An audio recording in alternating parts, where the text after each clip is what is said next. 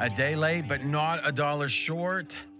Dream Preview, special edition. Matty Holt back east. So, family things. He'll be back next week, and we'll be doing probably a day early next week, Thanksgiving week. We'll do it Tuesday night, out Wednesday. So, we'll even out. I wasn't feeling great yesterday. Feel much better now. Steve Fezzik joins. Fez, I always like head to head competition. I like to have a enemy. You are that enemy today. Now, sort of like a conceit we've talked about before, the movie Face Off. But I feel even better than I did then because there's just been a continuation. I don't want to say dominance, but my dominance over you. So this week you you had a, I mean you're doing fine on your late telephone. It's all about volume or late telephone. It's the old school way to say. It, is whatever way we want to say this. When you winnow down, and I think that's one of your great, and that's why you know you've got I think in this business more people that buy your premium and then just stay with you year after year because you know the bad years typically ah, break year, good years, you know, there's some monster years, and you add it up, you're winning. And you know, you make every pick available, independent grading. They're all put up in the forms. Um, how many? What is it now? You've had like what is it? Six out of seven, or how's the winning year count? Yeah, so one losing year and started uh, 2013. Yeah. So I mean, obviously, there's a reason you are Steve Fezzik and at this point, it's, you know, the, the super contest stuff, though impressive, is, you know, I think you're more known for other things. And part of that is it's a guy that when he gets a client, he, doesn't lose him. Now, lucky for you, I'm not betting against you in your picks because it's been, well, Watch me break them with the seven, 7 11, 7 11, 7 even back door, little Joe. I picked up the cash from. It just keep, it's like a, a, good rap song. It just keeps going and going. How'd you feel this week? What, what, you were 0 for 7? 1 and 6. Here's the thing though 1 and 6, even if you had a volume of 2, you should, you know, or 3. So what happened? What happened was had Cleveland minus four on Friday. Oh that, oh my God! That turned into a loser. Even with Chubb going out of I mean, bounds, you, it was. You do it, realize this is one of those great debates, which is on one hand you could say once Chubb broke it, yeah, you could make the case you were a huge favorite, but just five seconds before that you were a huge underdog. Yes. So I don't think that is well the timing. I don't know, think I, that's the lead. I gave that out to my clients minus three early in the week, and then on Friday, you know, I was confident. I still like the pick. I gave it out minus four. Yeah, Loser. but you didn't. We're not talking about what you gave out. Is we've got a bet your ego, which is gigantic. Eh, I just kept letting you hang yourself. It was like, you know, Steve, I want you to do seven games. Yeah, no problem. And then it was like, and Steve, I want you to go against the Chris line. Chris Smish. You know, it didn't matter to you. You didn't care. You were there when this was negotiated, right, Mackenzie? Yep. He didn't care, did he? No, he, he made me confident. I'm like, yeah, let's do it. Yeah. Oh, that's true. You bet a 100 on him, didn't you? Yeah. Yep. You know what's funny? He's the one that's tracking it. Oh my mm, gosh. Conflict of interest. Yeah. Well, let's just say there will be a full audit. Yes. Yeah. Those records might be. Uh... there was an inexplicable fire. It is reported. we did make a police report on it. Uh, it's like the movie uh, Michael Clayton. Uh, there's a point where there, and then the lawyer goes, and there was a fire of the records? and they're like, yes, we made a police report. um, and then I was like, Chris, he goes, no, like, what were you? You were just thinking, I'm Steve Fezzik. Was that was that like how Homer Simpson has a pork chop that bounces around in his head? Were you just a picture of you holding that check? Minus 103. Yeah, Yeah, that that I have had a long, successful history of smashing books that offer minus 105 or less. But don't you understand? Well, first of all, you, you smashed Pinnacle all through the years. Back when they were at minus 104, yes.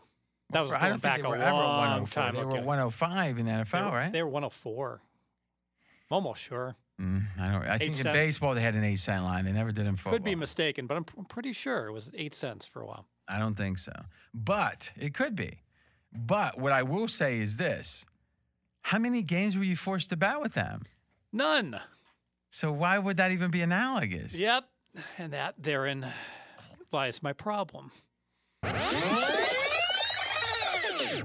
Okay, time shift. Amazingly, and we were like, let's get this one done fast.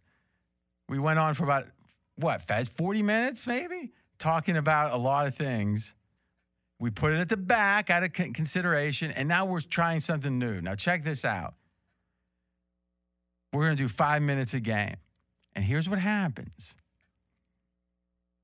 if the game goes over five, you're going to hear this sound, but it won't be loud. It will be barely perceptible for one minute.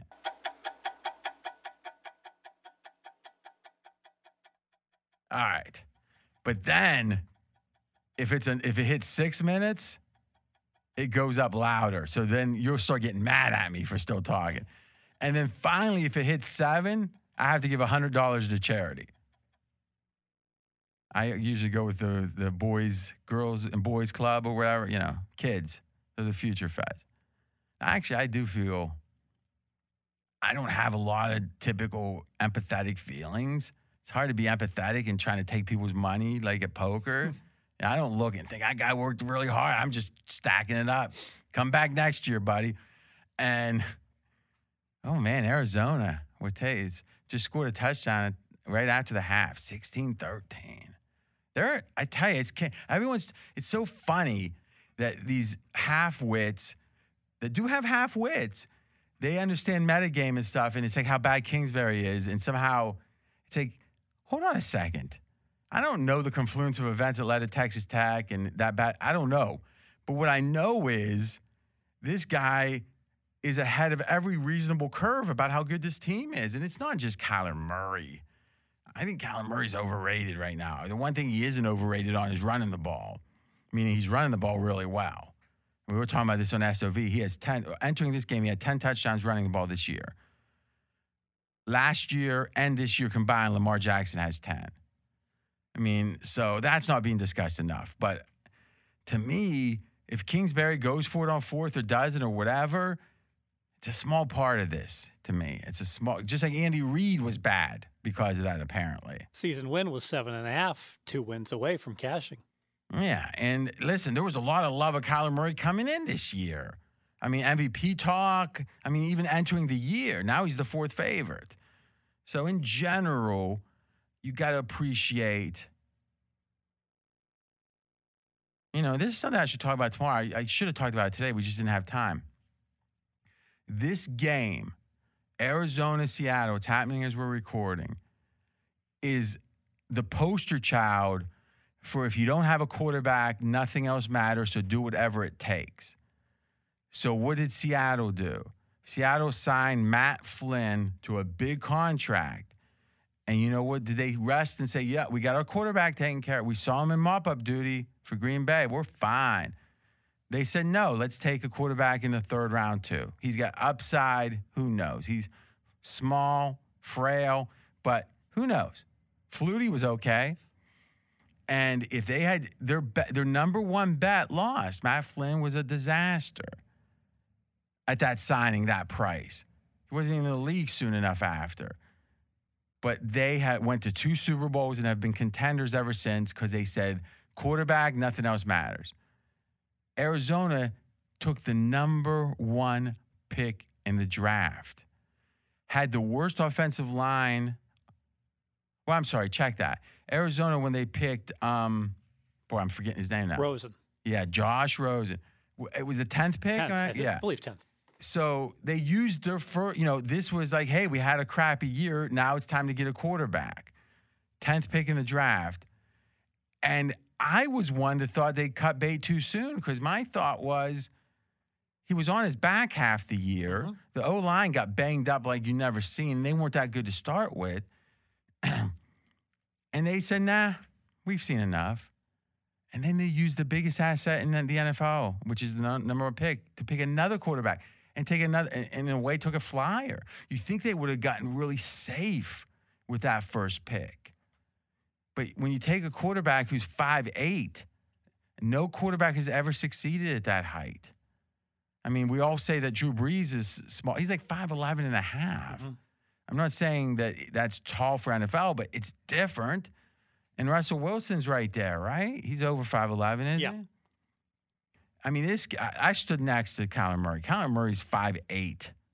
I'm telling you, he is not. He looks so much. I, you know, this game will be the game, but he, Kyler Murray looks small compared to Russell Wilson. I mean, if you just eye test it, what you say, McKenzie? Yeah, and there's no way Russell Wilson is six feet like he's listed either. How do you know? I saw him in person, but no, no, no hard evidence. But No, okay, but yeah. you were standing next to him? All right. I was close to him. Yeah, And you're towering, right? How tall are you? six three. Uh huh. I think he's five two and a half. No, but uh, it's funny. No, people who are six two, six three. They don't. You know, they usually just tell the truth. It's the, Exactly. it's the people who are five seven that go with the you know five eight and a half. I, I've never met someone who said he was six feet tall who was six feet tall, right? you mean six feet exactly? Yes. Uh, That's five that's five ten and three quarters. well, I will tell Mackenzie as you know he's a single man. I will tell Mackenzie that uh, when you're on the dating sites, what's the one? Swipe left, Tinder. Yeah, it's Tinder. Yeah. Is if you statistically, correct me if I'm wrong, that the exact same amount of people should be 29, 30, and 31. Now, maybe you could make the case that women lessen their standards as they get, they feel that biological clock.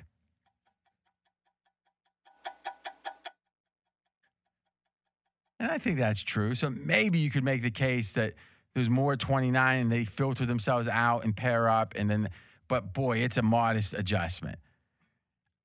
Eh, you know, I I maybe things have changed, I'll say, but you know, back in the day, it seemed like there was maybe hmm, 20 times as many people that were 29 as 30 or 31. Mackenzie, I'm guessing you've uh, smartly used technology to your advantage. Is that your observation? Eh, I haven't used a dating app in several years. I'm, I'm not sure. All- yeah, all I I, don't think I- I don't think it's changed that much. All I know is I used Tinder for about two weeks. I got no responses. I swiped. Everybody was yes, and no one said yes to me. So, That's hilarious. Uh, I like that the candor is. let's just say that's true, and I think it's very similar. Fez to six feet. You know, if you're five ten and a half, you want to be six feet. Mm-hmm. Yeah, there. You know, most people don't. You don't hear a lot of six one people saying they're five eleven. No. All right, so here's what we're going to do. Each game, five minutes. And typically, we're going to do something different where we have deep dive topics we want to keep up with. But again, we've already done a deep dive before we started. So let's get to it. Best bet, Fez. My best bet is Atlanta Falcons plus four and a half. I'm high on the Atlanta Falcons. Here's a team that's three and six, but I can make the case that they're really three and three, and then they had three games where they had a 96% chance of winning those games. So at the very least, Atlanta should be a 500 team. And the trajectory is great for the Falcons right now. Under Morris, their new head coach, they're playing very well, three and one, and the one loss was one of those games that they were 96% to win at the very end. Yeah, that sounds like a self inflicted wound, though, that game. Um, with uh, Gurley and yeah. No, no, no doubt about it. And you know, coaching, hey, just take the knee, like you mentioned, kick the game-winning field goal. Why? Uh, 27 yarder. Yes, exactly. Bottom line is Atlanta I've rated as an, as an average team right now. And I can make the case I've got them underrated. Now Well, first of all, I don't want to hear that. What is your rating on them? zero, average team. So that's your rating. That's my rating. Why are we talking about some hypothetical that you yourself don't agree with? Yeah, I, I think they're an average team at zero, and they're in a good spot. They're off a bye. Now they're playing New Orleans, and New Orleans I downgraded three points. I think that's a very fair downgrade to go to Jameis Winston from Drew Brees. Drew Brees, Oh, hold on a second. Whenever your downgrade disagrees with the market, I think saying in, in, in extending your words, very fair, doesn't do shit. So, what's the market adjustment? so the market has the look at line of Jesus this Christ, what's the market adjustment? three points right now. Okay. And what's your adjustment? Three points. So the market now agrees with my adjustment. Okay, so explain to me the, uh, uh, and obviously it was just two yesterday, so ex- uh, we uh, discussed it. So explain to me the um, uh, the TikTok in a way, I guess, of the line move. Yes. So the look ahead line was New Orleans minus seven on this game. If you look at the world opener, minus six and a half for New Orleans, and then minus six on New Orleans on Monday. Uh, remember, that's Monday morning before open. So in a way, it's the close of the Sunday night line. Yes. And the marketplace was saying, hey, not much of a difference between Drew Brees. Well, and coming off a key Winston. number. Yeah, coming right? off a key number. So he's, he's, he's Drew Brees is the better quarterback, the market was saying. But maybe not by, by a gigantic amount. yeah, maybe a point and a half if you adjust for the fact that it's coming off a key number, right? Yeah, and you're saying, and again, seven's actually been more key than three, I think, the last two years. Now, is that small sample? Is that the change in all the two point tries? I don't know. But because they, they seem to change around the lower numbers a lot more, but I don't know. It could be sample size issues. Sample size. But on Monday, when the world was saying, let's say a point and a half, Fez on national radio said, no, three. I got it at three. So you were bucking at the time convention, and now the moves kept coming. And where are we at? We're at four right now. So we're at that three point Well, you could say more now coming off a seven. Yes. Okay. Now, doesn't mean that's the only move.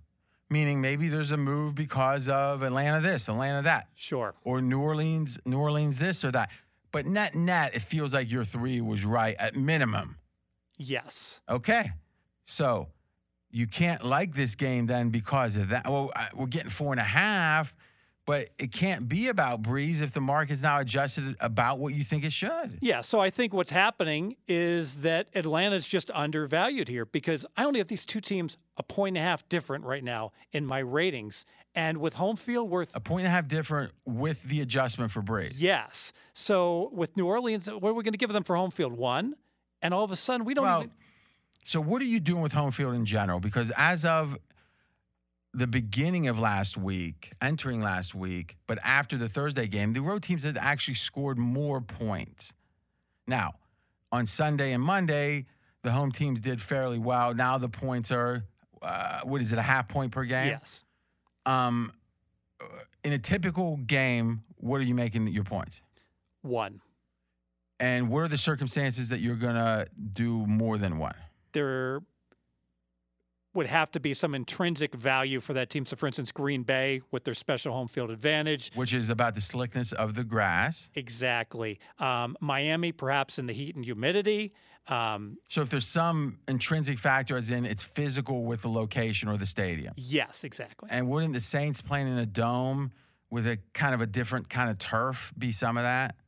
I don't really think so. Yeah, I think it's wrong. the noise. I think it's the noise. No, it's not one or the other. It can be it can be seven factors. Mm. It could be they're eating too much gumbo, but I mean to some degree, there's not. That's an old school dome. They they just have a different feel to them.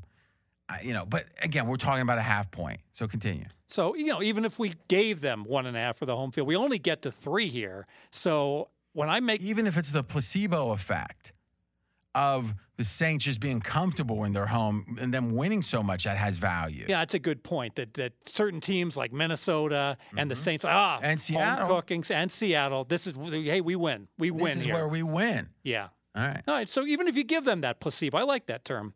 It's still not enough to get to this number at four and a half. And the situations are so good for Miami, for Atlanta. Atlanta off the bye. I agree with this. I think the key is Raheem Morris. I mean, the thing about Morris, he he, he's been a head coach and it wasn't great. Now, Belichick was a head coach; it wasn't great. So maybe he learned something. He probably has. And you could make the case they, they'd be 4 0 if they had just kicked a 27 yard field goal, Neil Neal kick. It's a pretty good chance. Uh, and if they were 4 0, now you got to ask yourself what happens if they had made the coaching change before the season? And what happens if they started 4 0? How different would the narrative be? But fundamentally, with these players, a minimum, you could make the case this is a fresh start, the new regime. Now, is he going to keep the job? They don't know. But they like him, they're going to play hard for him because they want him to be the boss in a way. Um, and I'm saying the boss in a way. So I think this isn't just arbitrary.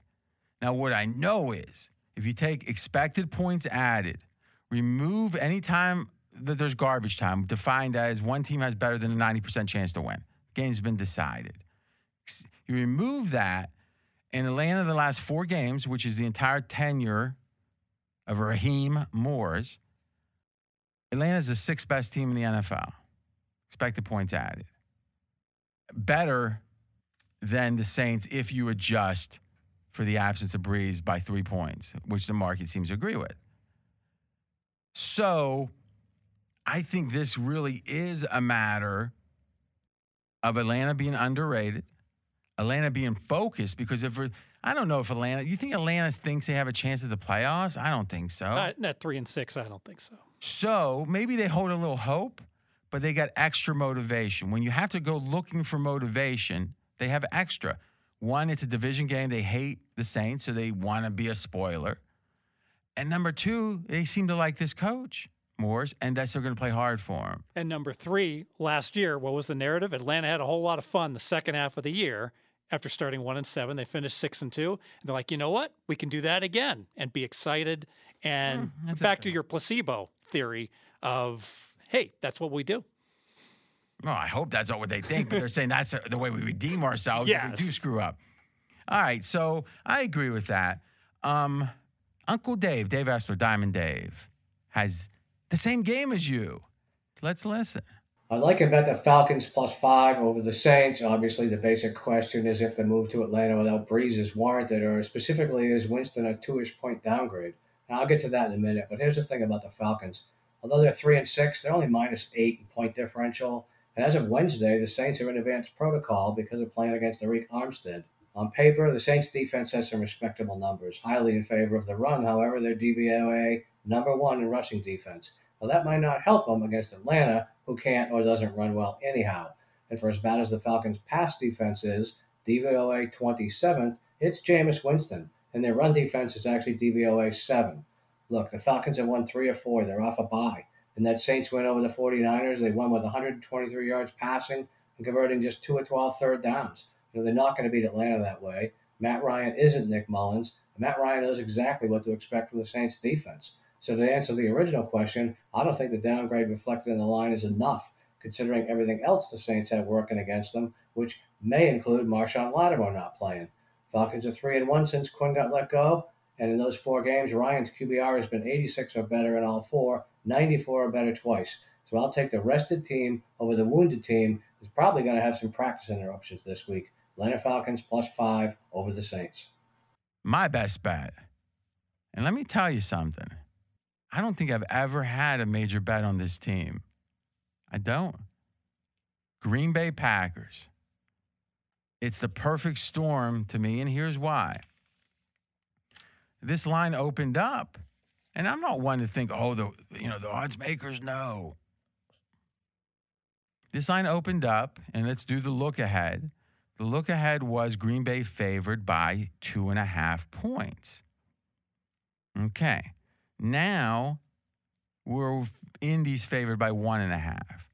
So four point swing, but uh, not exactly because it's through zero. But this line had gone up to Indy two, two and a half. So it did swing, you know, upwards of four plus points. And then it's come back a little. We're getting one and a half, right? On the, yes. Okay. I'm fine with that. Now, what has changed since last week? The Colts looked great on Monday Night Football, or I'm sorry, on Thursday. Mhm. But really, if you look at the look ahead close, it had an adjusted Green Bay. Look ahead opened two and a half before that game. It closed on Saturday after the game. Green Bay favored by two and a half. Again, it shows you it's really an inefficient market, which is an advantage if you're batting it. Because in theory, you would probably say that two thirds of the move would be about the coach, right? Sure. And the other third is Green Bay didn't play well against Jacksonville, but it was very windy. It was a flat spot, and they won. It's hard to They com- won the yardage by 150 yards. hard to complain about that. And if you win the NFL, it's good. Mhm. And otherwise, I don't know if I have to handicap much more. I find that to be that the movement should almost be zero. I'm not sure if anything I saw last week would move it at all because the Colts have Tennessee's number. They've won 20 out of 24. They're confident on the road. There was what multiple uh, special teams. The idiot punter, backup punter, gifted them two touchdowns. it just was one of those the scoreboard faulty final. And you take the history in. How much did you upgrade the Colts, Fez? Take a look. Indianapolis, half a point. That sounds right. How much did you downgrade Green Bay? Green Bay, half a point. All right, let's say I think that's a much, you know, a bit much, meaning a point net net, but let's say it was. This thing has moved even four now. And no one can make the case to me that somehow that this line would have been wrong at minus two and a half. I just don't. But I mean, the Colts, who Mackenzie, put up the you got the Colts um, game by game next year anywhere, Fez? I have to pull it up. Yeah, maybe you might have to turn and type. But I'm going to ask the question now as Steve tries to type. It, well, you don't type, right? You hunt and pack, don't you? Or do you actually type? I typed. I got Uh, it up. All right. Tell me the best quarterback that the Colts beat this year. Looks like Kirk Cousins. Mm-hmm. Continue. Who's the second best? Stafford. He's playing for the Lions, right? Yes. All right. And and let's be honest, Minnesota, the way that was the second game of the year. Yes. I mean, Minnesota was shell shocked. I mean, listen, that's a, in hindsight, that's a nice win because Minnesota's good. They weren't good at that point. And Tannehill. And I'll tell you this: you look at Tannehill, and maybe the quarter because I was on with Mr. Michael K today, and uh, eh, they were making a big deal about Tannehill. If you take out garbage time, Tannehill, we were talking about before the show. What were, was he? 16th or 18th, McKenzie? 16th, that's right. He's the 16th expected points added. He is Mr. Garbage Time. Mr. Garbage Time. And let's just make the case the Colts got dominated by the Browns. I mean, they physically, you know, it was like, they didn't feel like the Colts could win that game. It might have been the score wasn't that, but they weren't, they didn't, weren't in control of that game ever. True or false? True. So, like, what they barely beat. I mean, other than this Tennessee win, now this might be a big, you know, and we can't forget this is a team that got, got beat by the Jacksonville Jaguars. That's you might start wondering: is are they worse than the Jets? I don't think they are, but I tell you this: if you look at the last month, expected points added again, Jets are like twenty fourth. And again, they played a good game against New England. Jacksonville is, I think, they're last. I'm going by memory on that one. So this is a pure value play. And I also know this Aaron Rodgers picks up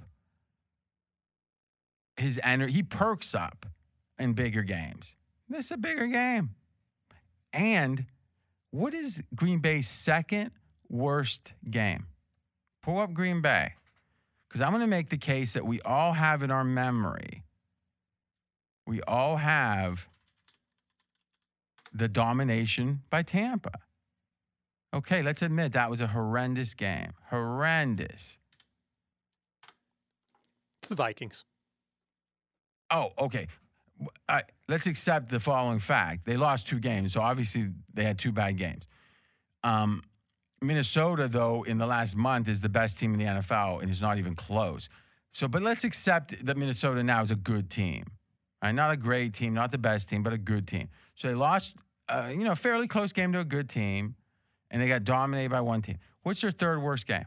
Jacksonville. And then after that, dead air. They, they don't have one. They're, they're I mean, all name solid. the other games.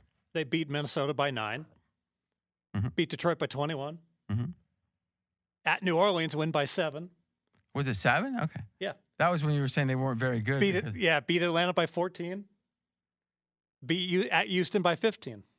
So I'm saying it's Houston. And the funny when thing. San Francisco crushed them. We're up 7, 37 to 3. So my exactly. So my point is that Green Bay is being colored by that Tampa memory, the echoes of that game. Green Bay's pretty darn good. And thoughts of, oh, they didn't play all that. They played lousy or, or against Minnesota, but the Vikings are good. That's tur- That's totally I mean, excusable. listen, going into Chicago and winning like they did. I, listen, we saw Tampa in Chicago, right? yeah, 20 to 19. Lose outright. So, I mean, and and it, it- we've seen the Rams the, their year go into Chicago and get beat, and Chicago. I mean, Nagy's job's on the line. I mean, there was a max effort. So to me, I I would say Green Bay might be the fourth or fifth best team. Where you got them? Number four. And so, what's your power rating say on this game? So I got Green Bay one point better than Indy. So pick them on a power from One power ratings. point better. If you look at Indy's yards per play differential, they're plus 0.9. That's very good. Point nine. Yes, so that's third best in the NFL. But then you got to take a look at Indy's strength of schedule. They've had the easiest strength of schedule in the NFL. So we've The got worst. the worst. So because of that, hey, they're not the third best team. That plus 0.9 wouldn't be nearly again, as I think there's other flaws with that yards per play. There's No a bunch doubt. of garbage yards. I mean, you know, but no go ahead. doubt. So the third best team would be rated about a f- five points better than average. We that's clearly too high for Indy. Brought him down two points for that strength of schedule. Three points better than an average team. All right, so here's what I'm going to say. I'm not going to argue with you on that. I don't agree fully, but we're talking nuance. I think there's another reason to like Green Bay here. And remember, this current line is saying these are even teams. So even by your power ratings, Green Bay's better, right? Yes, Okay. One point better. Is that right? correct. So now, how do we build upon that to get us where we're getting even more value? I believe the following is the Colts defense because it hasn't played super tough competition, it hasn't excelled against super tough competition. That it's like a variation of the Patriots, which is when the Patriots play a team that's limited, they can take away 80% of their options and it's only the teams that can access more than 80% of the possibilities of the potential the ones that can make that throw across their body to that far side of the field and maybe that's more of an analogy but i do think it's part of that like in college they only defend a percentage of the field because very few of any college quarterbacks can make certain throws Great point. Yes. and I think the Colts are very smart, very well coached. But if there's any player still, even at his you know slightly advanced age, that can make every throw, I mean, Aaron Rodgers is the prototype of he can make every throw. Certainly. And I believe that against an elite arm talent, the intelligence of the Colts D, which usually prevails, can actually be almost easily beat. I would not be surprised. I mean, like, what what's the best alternative? Like, like what's the the uh, what's the biggest payoff I could take on the pack? Could I get like plus 14 and a half or minus 14 and a half or something? Yes, I typically ignore those because what happens is they it's like a run line in baseball where it's like plus two and a half or plus three and a half, but the bid ask differentials are so great that I rarely look into it because you can be right directionally, but you're just dealing into so much extra vig. Except it's really not extra vig. and it, it's it's something we've never been able to figure out. There, yeah, there's there's not the hold doesn't go up. So you're right. That when I look at the, the bid versus the ask difference, The differential, straddle. the straddle exactly might be 80 cents difference, and and I've struggled with this mathematically. Why explaining why? Hey, even though the household is the same, it's so much harder to beat. And you're sure it's not just the perception. I'm sure. Okay. So at what point would you say it's still a fair, you know, lay take? And thus, if I want to play Green Bay to win in a dominating fashion, at what point would you say it's not worth going up above this? Probably six and a half for an alternative line, like seven points. Uh, and what would they? What's the line going to be? What's my take back? I'm thinking Plus like 210 at FanDuel. So right now it's that's plus two ten. Yeah. So that's almost like a reverse teaser. wait, Green Bay minus what is 210? Okay. Minus six and a half. Yeah, and so, hmm, that's interesting. It feels like a reverse teaser. So if if if I yeah, it's a reverse teaser. So let's assume we think Green Bay should be a one point favorite. But I'm not talking about that, though. I, Yeah. I'll let you do your. Not, I'm saying I think the distribution of this is going to have fat tails, especially to the Green Bay side. I, I don't think they win. If I'm right, we're going to see it pretty early, you know. And to be candid, if I could bet anything, I'd bet the Green Bay. Well, yeah, if I could bet anything, I would bet the Green Bay team total over. Because I don't, I mean, to me, the other side of this is Philip Rivers. If you can get him off his spot, he's horrible. I don't know if Green Bay can do that. all- I mean, I think they're okay, but it's not like the Browns have, you know, the Browns was were able to get him off his spot.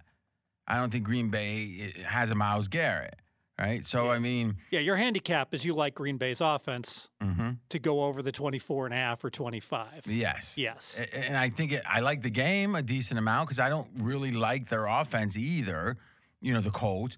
But if I were just betting for myself, I would look at Green Bay team total. And over. you've got some favorable injury stuff for Green Bay. Their left tackle Bakhtiari is coming back. He's very good. Uh, they may get back their number two wide receiver Lazard, so there may be more options.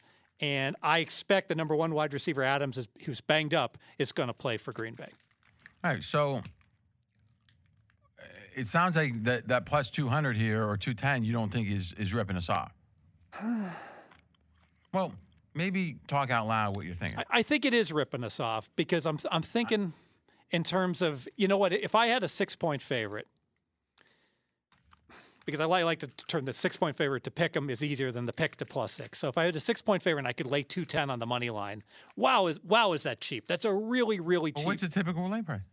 more like minus 250, 245. All right. So that's like an extra 35 cents, Well, what's the take back? like minus 240 plus 210. So it's exactly what it is. Yeah, but Green Bay, I can get. Remember, I'm, I'm not starting to pick. I'm starting at plus one and a half, where I'm betting and plus so, two. So what you're saying is whatever the sense value is to get to pick them, which now one and a half is two ticks, it's maybe 10 cents at most. Yes. is you're saying that it's pretty much you're getting the underdog payoff you would on a money line because now we just go to plus six it's the same thing Mm-hmm. plus 210 or so you're saying and it's cost you an extra 10 cents so you're paying the normal straddle on the money line plus 10 cents because it's an Yes. exotic Yeah. it's not so bad That isn't so bad. all right. All right. So I'll put a little bonus on that. I, I like that because if I'm right, and, and this could be an in game thing too, is if I'm right, we're going to see it early. I mean, Green Bay is going to look, be marching, and maybe they have a turnover, whatever. But you're going to say, boy, they're they're making some bigger plays. I would look at Aaron Rodgers over, um, you know, on on quarterback yards and such. I like that a lot, actually. That's interesting. It's almost another way to get at it. Green Bay minus 10 and a half plus 360 at FanDuel. All right. So to me, we got an overrated Colts team, an underrated Green Bay team. Colts because of strength of schedule, I think. And they haven't really played quarterbacks with that arm talent. Even the good ones, Kirk Cousins, not massive arm talent. He wasn't even drafted in the first round. Tannehill, no. He was a, a- he was on the bench. He was a second string quarterback 15 months ago. I mean, come on. Maybe in this system with this OC, he's but he's not a massive arm talent. Aaron Rodgers sits above everyone with that these days in Mahomes, and I'm not even sure. I mean, are we going to say Kirk Cousins or Tannehill is the most arm talent? Cousins. Really? I think so. That's kind of sad. Tannehill has the better results Since when? last two years. Two years, or it's been like 16 games. Yeah. So 16 games. Yes. and not so good recently. Yes. Eh, So Aaron Rodgers is in a different planet. That's my best bet. Any closing thoughts, Fez? Just I think if when you're betting this, you do want to make sure that Adams is going to play. No, because you don't. Mm, I disagree. You think the line's not going to adjust properly? I don't think so. I think Adams is right Well, there. I've with, never seen so many lines that don't adjust properly. You should be able to beat this with no problem. hmm I think you got some convoluted crap that isn't necessarily true. Ah, Adams is having what- how a hell sa- of a year. Really is. Yeah, it doesn't tell me anything. The question is, how do they do without him? So let me think. What game was that? Was that the Falcons game where they didn't have either the top two guys? Adams was out and Lazard. Hmm. It- Was that right? I believe so. And they won by 14 easily. So I mean, again, I don't. I mean, I don't trust things that I have 15 reps on. I mean, I know Adams is good, but I also know this. I have no idea how good that third string guy is. I have no idea. I don't know. He might be a superstar one day. What I know is the market's pretty good at these things. And I don't think big name wide receiver. Let me ask you this. If we listen to Sports Center and we logged every time that any receiver's name in the NFL was na- was spoken, his name, where where do you think Adams ranks? Name being spoken. Top 10. Top five? Name me name me five receivers you hear more. Hop- Hopkins? Hopkins. Go ahead. OBJ? Evans. Mm, I don't think so. You, uh, let's say this: if it's debate shows that are talking Tom Brady every day, yes. Sports Center, no. I, I just think the higher level or the shows that aren't about the drama aren't talking. I mean, Evans. I mean, Yeah, you're right. You're right. it's because Green. He's, he's number. He's the number one receiver on Aaron Rodgers' team, and he's hurt a lot too, right? So it's like he's. I've been hearing about him being questionable for like two years. So, but let's say Evans is right. Keep going.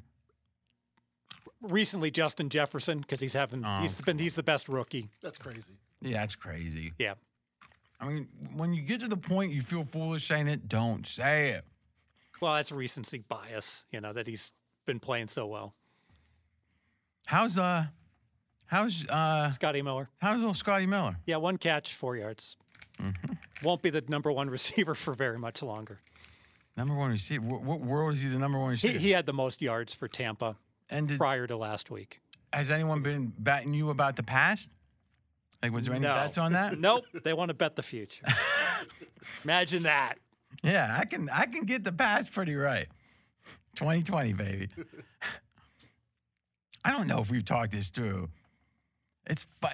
You know what was funny, Mackenzie? The Vig and Fez thought they were trapping me.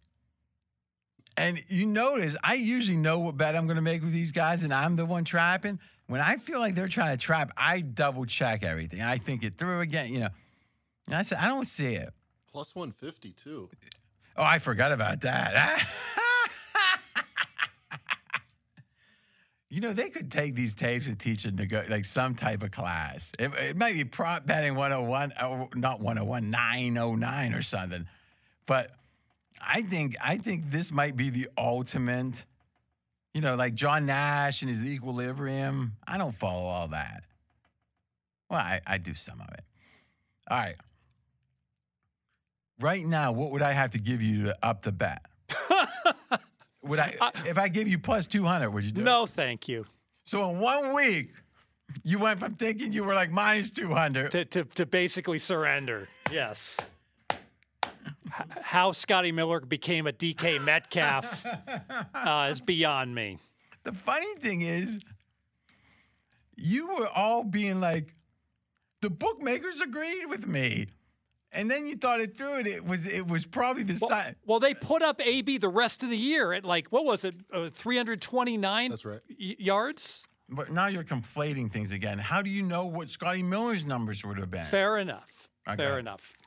But go ahead. Because Scotty Miller's number, like the first game, was like 33. Mm-hmm. But obviously, you bring up the great point. Wait a minute. Uh, AB's usage is just going to keep going up.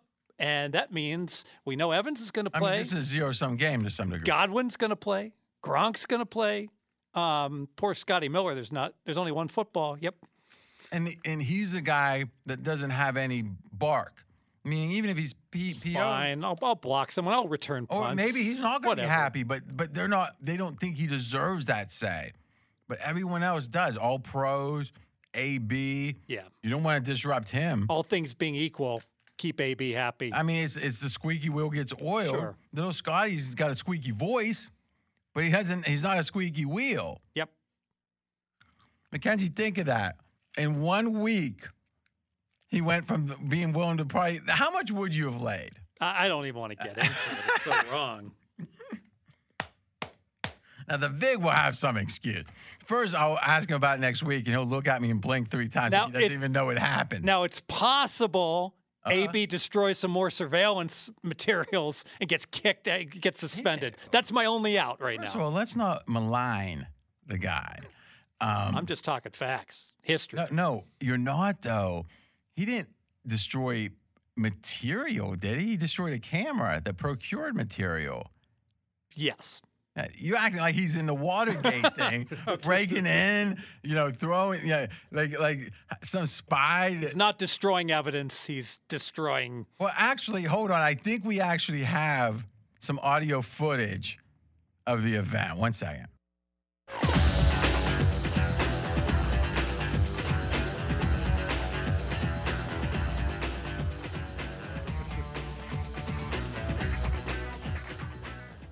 So this is the James Bond theme done by Moby.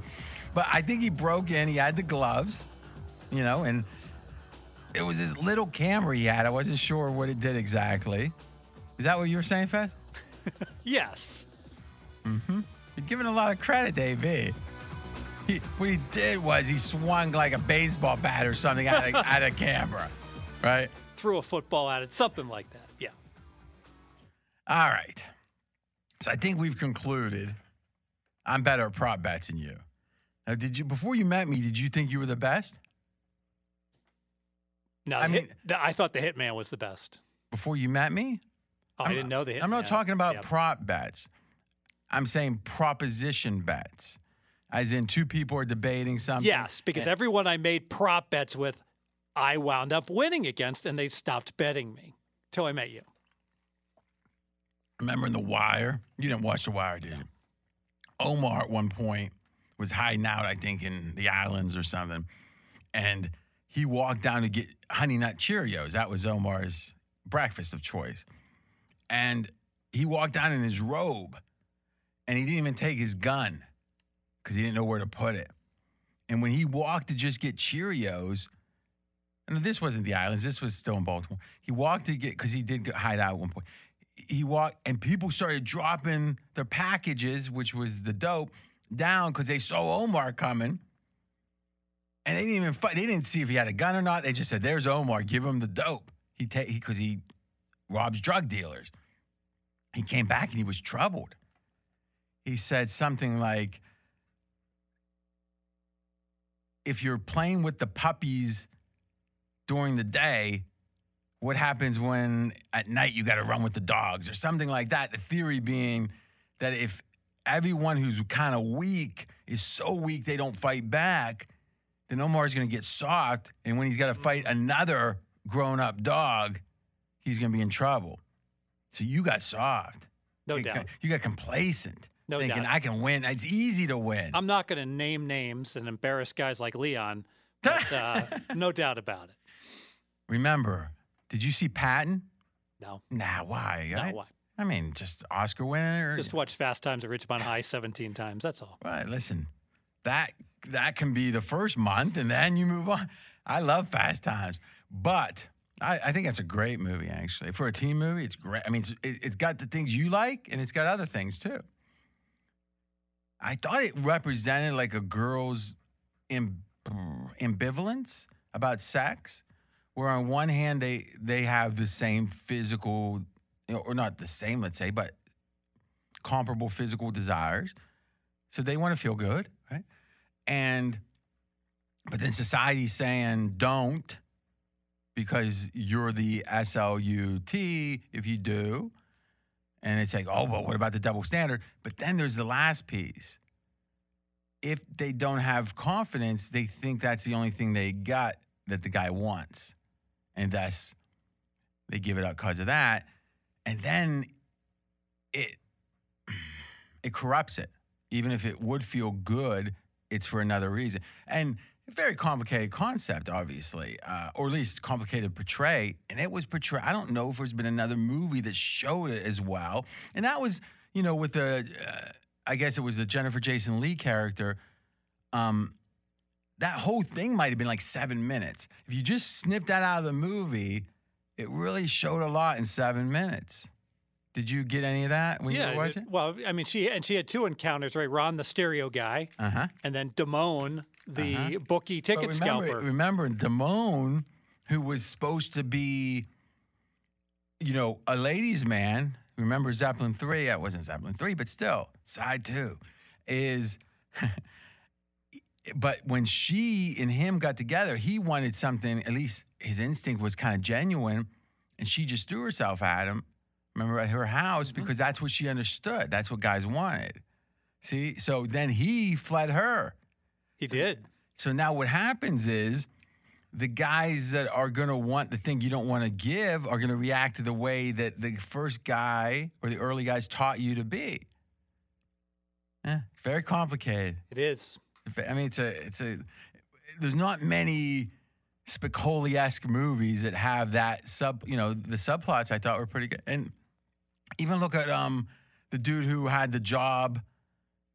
You know, this is a little more- American burger. yeah, a little more simplistic, but you know, the grass is greener. Huh? All right. Now we're going to go rotation order. Five minutes a game. Browns, Eagles. Fez, I got to lean towards the Eagles. What you got? I got to lean towards the Eagles as well. So I, this isn't one of your five. it is not. You've only given one so far, right? That's right. I got. I like the over. And the reason I like the over, and this is simplistic, but I think it works. What is the what have the Browns done their last two games? Well, they played in 50 mile an hour winds and they played in 35 mile an hour All right, winds. so you think the their uh, their point scoring is so depressed that the market's not going to get it right? Exactly. Because people, let's face it, people are like, it's like that hot stove. You put your hand on a Cleveland over, ah, drawing dead back to back games. And because of that, we're getting a very reasonable 47 here. Now, why is it reasonable? Well, the NFL average is around 49. Okay, And I think the perception is, ah, Cleveland. I don't care about perception. What do you think the line should be? I think it Should Joe be. just add two points to the current line. Explain why it should be this. I, th- I think it should be 49 and a half why? because Cleveland is a team that has had no offense. The, and, and, the, and the narrative is, oh, Baker Mayfield can't throw the ball as well. And I agree, Baker struggles. I haven't heard any reasons yet. Okay. Cleveland, not only did they have to play two games in the horrible conditions, Uh, You're but yourself. okay, but now they've got their best running back Chubb back. They got their best lineman Okay, Teller so that back. means that if somehow there was a line created without Chubb, then this line should be higher. Though we can debate if you run the ball more, should it be higher? Maybe not. I don't know. But I'm still not hearing any reference numbers. So, Mackenzie, let's do this. It's back to directional stuff, right? And this is very simplistic. But let's just again, we can make adjustments for two, you know, the win games or whatever. But use a super sheet. Uh, skip the last two games for Cleveland, and let's see what the um, you know point uh, the average output has been, offense and defense, and do the same thing with Philly. Now, what do we want to do here? Philly, I don't think we can pick individual games. Do we add two points for injury? So what, what's this week look like injury wise? So Last week you had now remember now you loved the Eagles. Loved I I loved them. I liked the Giants. Yep, you did. You won a bet on it. Yep. Uh, and But the, what I'm saying is make your case of what happened in that game and specifically how what eh, on Sunday how was the injuries versus expectation? What's going to change this week? okay, nothing's going to change as far as the injuries because they got their guys back. They got Miles Sanders back. They got uh, their tight end Goedert back. They got their wide receiver Jeffery back. The Eagles, right, the Eagles did put up some offense, but they went 0 for 9 on third down conversions. They they bageled. They didn't get one third down conversion. That's why the Eagles only scored 17 points. And that Eagles defense underperformed, gave up 27, and um, basically could not stop the Giants. So, how much better is this offense with the players back for the Eagles than the offense that the season numbers would show? Three points better. And where do you get that? Miles Sanders by himself, number one running back in the NFL in terms of yards per play, and he missed four games. Okay, that doesn't tell me anything about how many points he's worth. And it seems like whatever he's worth, it would only be four out of the. Yeah, only half of the games that he missed. Right. So Uh, at most, he's worth a half a point. I mean, come on. Yeah, I'm think I'm thinking about he's worth a point versus you know him not being there. You know because of he's been so dynamic. Even if it's a point, it's gonna be a half point per game Right. because he because he didn't miss them all. He missed less than half. Go ahead. Dallas Goedert's worth half a point because Ertz Nah, their number. No, it's because Ertz their number one tight end is out. So it's it's and a how many times was both tight ends out? They were both out. Like you're you're you're, you're right. It's like four games. Yeah. So Continue. so that's worth half a point. Can we agree maybe three is a little high? Three's too high. I'm gonna say two just to be generous. I don't even know if it's that. One and a half to two. Agreed. And what I will say is, and we'll get Mackenzie's thoughts or not thoughts, the data. It no, no, no, is I believe this is a typical everyone's given up on the Eagles. And it's because everyone's saying, hey, you just wait. Maybe the Eagles are bad. The offense is bad. But when they get back, so and so, so and so, and so and so, you're going to see the truth. And then the first game, which it takes a while to integrate those players back in, you lose to the Giants when you had Daniel Jones, I think was 1 in 19 against everyone but Washington. And it's a must win game. It's, and now it's like, ah, screw this. It's like if you're with a girl and she seems to be selfish and she, you know, calls, you know, begs off dates when it's convenient. But then if she, if you say, listen, for my peace of mind, you got to be here for my birthday. And if she doesn't show up for your birthday, you it's like it becomes irrational at that point, right? So it feels like this was the game that everyone gave up on the Eagles. I want to play them the week after. Now, to me, that makes me more inclined to like them, you know, plus three and a half. But I think it speaks a little bit to giving up on the offense and wins. All right, what we got, Mackenzie? So, but, uh, but not counting the last two games, Browns games have gone 11 points over the total. I just get. I, I want to know the number of points scored in Browns games other than the last two. What's the mean? 60 for uh, Browns games before the last two. Okay. So Mackenzie, you got those numbers? I do.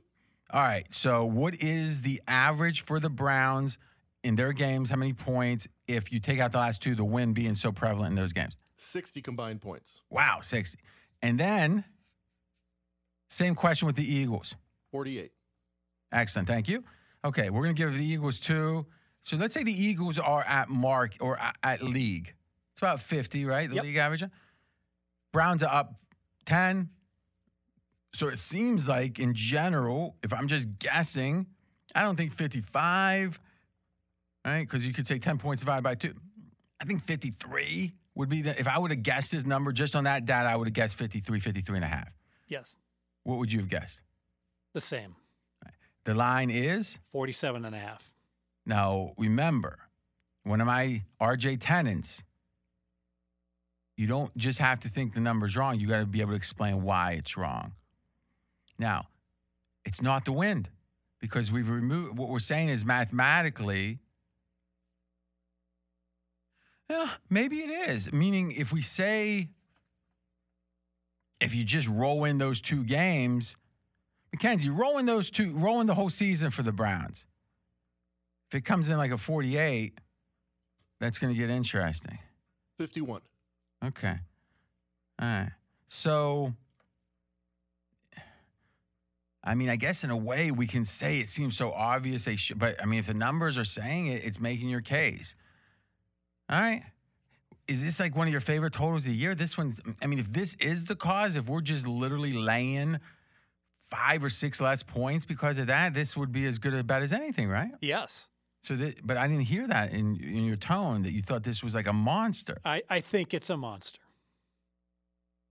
You sound like like you're in a hostage video. Tell me what you think. Like, eh, walk it through. I think that the every better that's bet the total in Cleveland the last two weeks and has watched the game said there's no way I'm betting this game or this team over Do you again. think a lot of smart betters? Because because I would get if the line started dropping on Sunday, but like we're recording on Thursday, a day late here. No one's bet a total yet that isn't a serious batter, or or let's say there. it's true. So I don't think there's many serious people betting on Tuesdays that didn't know about the wind, right? Mm-hmm. So I don't think the bookies. I mean, if anything, what we're saying is the bookies don't account for these things because there's too many variables and they kind of let the bet shape them up. So it's not like the opener. I get the whole idea, and maybe. Maybe it's this simple: is there's a mechanical formula to how they come up with the openers to some degree the numbers are going to spit out a lower number because of those win. And maybe the better, the question is maybe the betters are wait. So what's been the move on this total? It looks like it opened 47 and it's gone up to 47 and a half. But it's 47 and a half under 15. So there's been a, you know, less than 10 cents of upward pressure here. Yes. Okay. Now, what's interesting is I'm looking at, at pregame.com. They actually, we have a little graph up there. It looks like the total open dropped big, went right back up, then dropped again big, and went right back up. It's like a, a zigzag like you rarely see. Do you have any idea what the moves were? Yeah, I know that there was a weather forecast that was like, oh, might be some more wind in Cleveland for like, Under, under, like, under. like 18 miles an hour. And everyone's like, oh, I've seen this movie before. And I think that those were the spikes downward. Latest forecast, only 12 miles an hour. I like this game. I do. I do. Because it's not, because you got a double whammy. The numbers are being affected, but you're talking about the psychology. These batters are human. You bet under or over, you lose. You bet over, you lose. You don't want to bet over in the same place. By the way, when's the Browns, when's the last time they left Cleveland? Yeah, this is their third straight home game they had and a a bye bye and a between. bye. Exactly. So they've been in Cleveland for a month. When's the last time they played? Give me the date, McKenzie, of Cleveland's last road game. Brown, Cleveland's just so lucky. All right. Th- Um, that was October 25th. so before Thanksgiving, maybe they were the super spreaders. Halloween. Halloween, you mean? Yeah. Oh, yeah, Halloween. I'm thinking of Thanksgiving. Hmm. All right. And then their next road game will be next week. What's the date then? November. What? 29th. So a full month plus four days. Thanks, Mackenzie. 29th was enough. it's like he's talking to his grandma. Say, see, the internet wireless means you don't need wires. All right. I like the side. So my think so I think the same rationale that in week two the return players help applies to the side. I think you've got the advantage, and thus I like your bet better. And I'm gonna bet this. I think we should get to it though, because we'd be ambivalent. We'd be ambivalent, Fez, if we thought the public was going to be coming in thinking, okay, they might. Well, I guess the public would be betting it up. So in, general, I like to bet overs early and unders late. I'm not even sure the public's going to. I don't know. I don't see the public betting the over. I don't see them betting the under either. But if you had to guess, like what the public percentage is going to be, I mean, what I know is if you look at pregame right now, the ticket count is under 63%, and the cash is under 69%. Hmm. So if you look at the rest of these, I don't think there's one. Now, this is great. Saints is over 78. Texans is over 53. Jags is over 68. Colts is over 79. Ray, oh, uh, Washington is over 85. Ravens is over 58. So this is the only one under.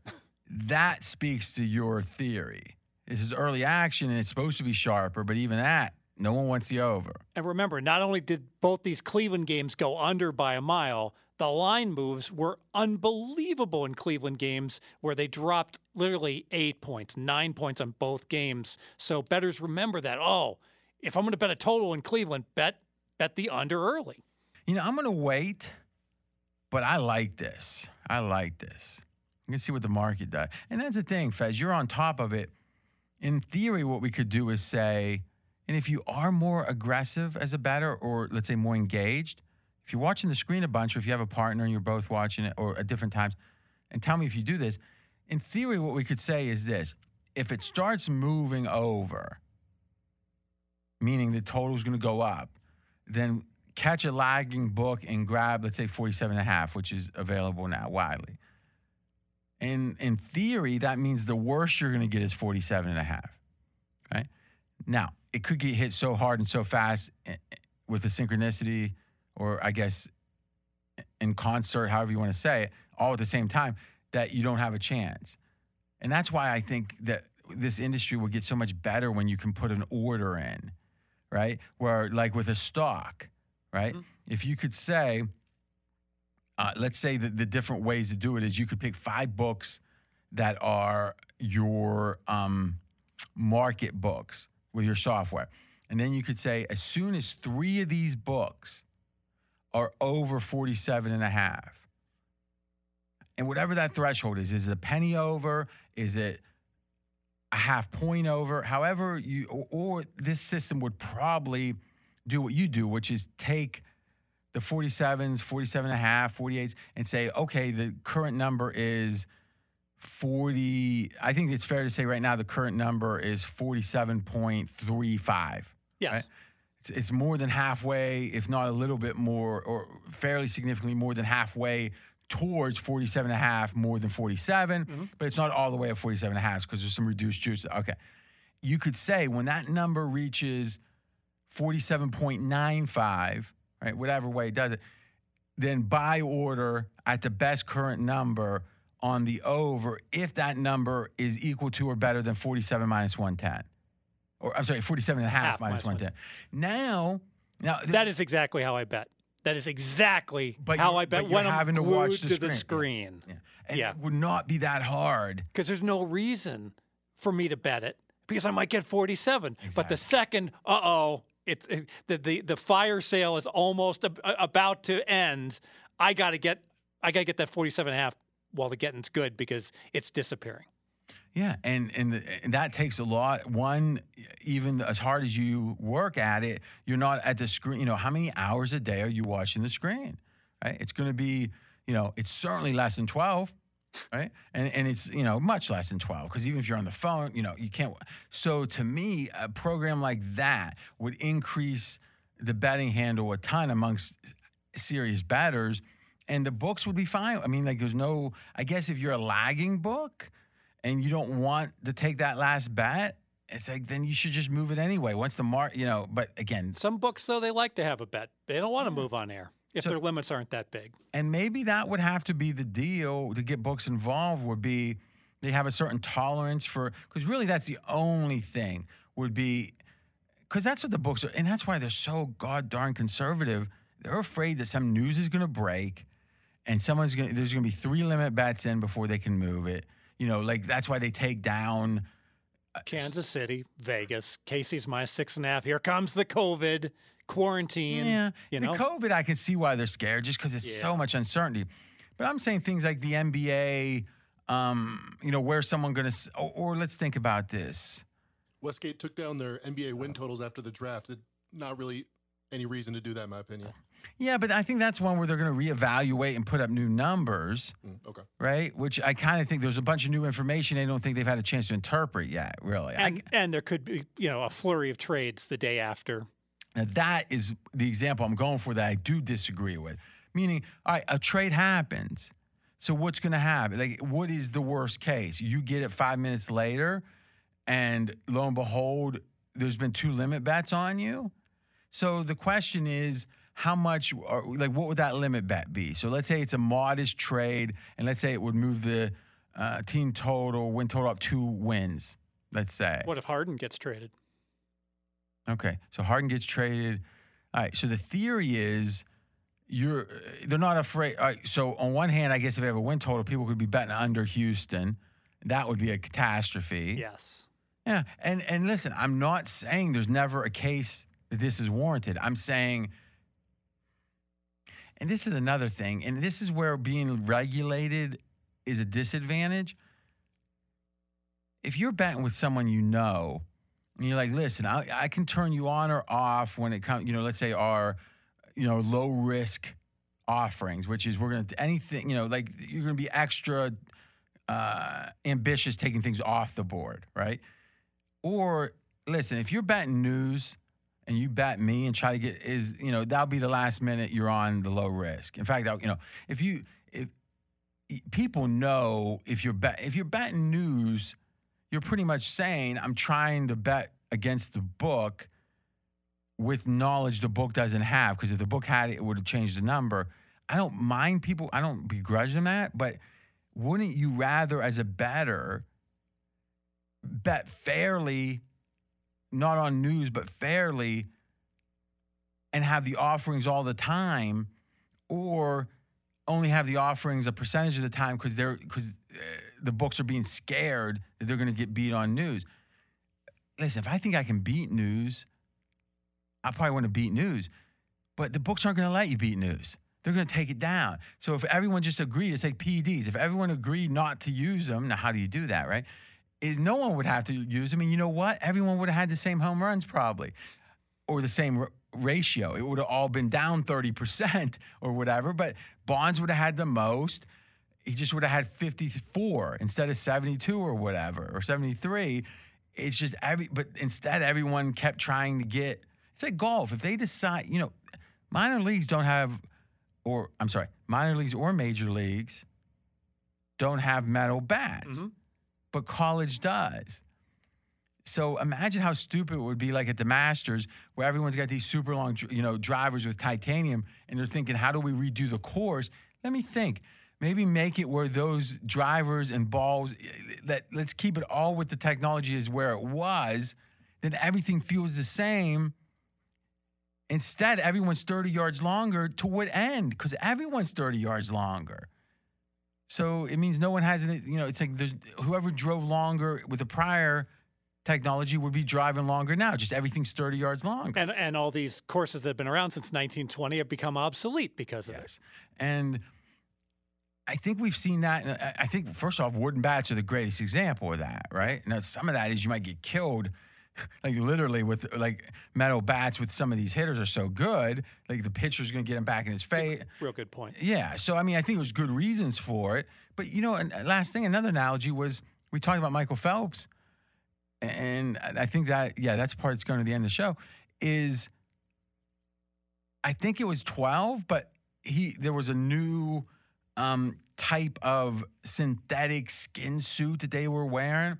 And like every record got like was like two or three seconds knocked off. Like everyone got faster. Now, in this case, I'm not so sure it hurts much except the record book because it's kind of cool to see those guys swimming faster in theory because visually it's more appealing. But like with golf, you can't tell how far that ball goes. Like you- you see that shot, it rockets up. I mean, does it really? Do you know if it went 270 yards or 290 yards? What, what you do now with the the, the golf tracers and like they, they the new technology they show they they actually show you as soon as um DeChambeau's drive finishes Oh, like that's 346. Yeah, but I guess what I'm saying is if you thought 316 was as good as 346, that there was no because one day if, All relative. Yeah. yeah, if things keep keep up, it's going to be 396. yep. But it's all against the other people, so you know. It's an interesting conversation because there is the objective overriding fact sometimes, which is you know 396 is more than 366 is more than 316. I know my drives rarely got past 220. That's what I know. All right, the Hitman, He slices mightily. the Hitman. Oh yeah. Well, when you when you have see-through skin, there's things there's things amiss. But what doesn't miss much are his picks. The Hitman. Let's listen. Best bet Eagles plus three and a half. There's a formula for stopping the Browns offense. It's pressure on the quarterback and stopping the run, forcing Baker Mayfield to beat you through the air with limited pass game weapons. The Eagles are sixth in the NFL in pressure percentage, and that's with having the league's seventh lowest blitz rate. Eagles also on the year allowing only 3.4 yards per carry to opposing backfields. In the offseason, the Eagles were considered a nine and a half win team. Obviously, injuries derailed their season, but in the last few weeks, they've gotten a ton of those offensive pieces back that they were projected to have in the offseason. The look ahead line on this game was Browns minus two. I think the adjustment from last week is too much. Eagles plus the three and a half, best bet. Oh, the hitman agrees with RJ. Formula to beat the Browns, stop the run, pressure the QB. Eagles are relatively good at both. Give us the three and a half. He's talented. Have you talked to him about your over here? I have not because I've just spoken with him about sides so far. Mm-hmm. All right. I like it. Next game. You had a best bet, by the way, on the Falcons. Panthers, Lions. Yeah, that was about five minutes. Panthers, Panthers, Lions, two and a half it is. This assumes these are about even teams. Panthers a little bit better. What do you got, Fez? Yeah, so let's talk about the quarterback here. So Teddy Bridgewater, very unlikely to play, which means Okay, so this is one. What, what the current market? I think you said Circa has a number. yeah. So current market, let me double check it. All right. So what we'll do is there's a very good chance we'll probably take if there's a lot of points here because remember when we take the points, meaning that the market is a point and a half different than the contest offerings come Saturday night. I don't know if that's going to be the third pick or the fourth pick or the fifth, but by the fifth, it's going to be very rare that we like a pick, a fifth pick more than we like those points. And also, it lowers the stakes a little bit because such a high percentage of people are going to take those points. It's almost like it's a four pick contest that day, that week. And if you're not so great on your fifth pick, then you'd rather do that. Now, as the season progresses, and right now, after our 4 0 1 week, by the way, I should be very explicit about this. Um, you know, the, uh, my favorite pick was San Francisco. If you follow me on Twitter at RJ in Vegas, at RJ in Vegas, I explained when I put out the picks, my favorite pick was San Fran plus 10 and a half or 10 at the time. That lost but the more uh, the contest was at nine, right? I liked it at nine, but the fact the line goes up to ten, you might say, well, RJ doesn't change. You liked it at nine on Wednesday, except now I have to buck the market. I'm saying it's tough enough to beat the market. Now I'm going to take one less point than the market wants to give me. I don't want to bet that at nine. Now here's the flip side. As you progress towards the end of the year, if you got ground to make up, you can't play the plays that are going to be correlated to your opponents. Because if I'm up a half a game on Fez and we bet the exact same games, guess what? He can't catch me. So the more games we disagree on, or the more games that we don't don't agree on, the better chance I've got.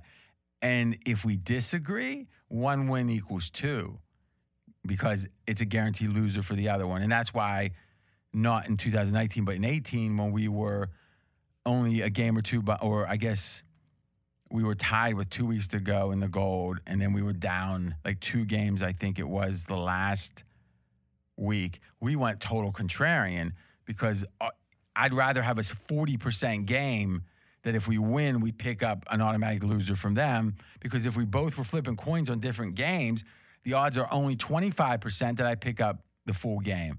It means we both would have to, well, I would have to win, they'd have to lose. That's only going to happen a quarter of the time if you're flipping coins. So I'd rather take 40%, and there's no game it's going to be, well, I guess if the line moved enough, but I'd rather have a 40% chance to pick up the game every time there. You agree with that? Fez, you're a master at the meta. Yeah, absolutely. You've you've got to go contrarian. I understand that, but the way I explained it, do you agree Y- with it? Yes, it, it, it you you only had to. We basically had to go four and one on bad plays, as opposed to having to go four and one and root for them to go one and four on completely um, uh, uncorrelated plays. Yeah, it's just mathematically, eh, there's a better chance. Now, to me, one of the things that's interesting, there's times we'll pass on the points because if I like the other, like I, in theory, you could say, well, hell, you should have taken and laid it with the Saints because you're saying you got a point there. You love those points, and it's up to ten. It was, but I thought the line should have been less. Thus, my action in that game was not taking the Saints because hmm. that was the obvious play. So not taking it in a way is making a statement. Yes, because you know you can f- forecast what the majority of your opponents who take the game are going to play, and so you have an implied position even without selecting that So game. when you take the points, you're pretty much saying, I want to I want to flatten the effect of this game. Mhm. When you don't take the points, you're saying I'm making an impl- kind of an implicit bet against it. And if you actually are willing to take the bad number, like Fez one time said, I'm going to lay three and a half, even though the market's three. He was making a big, big bet on that loser. yes, Steelers against the Chargers, if I recall.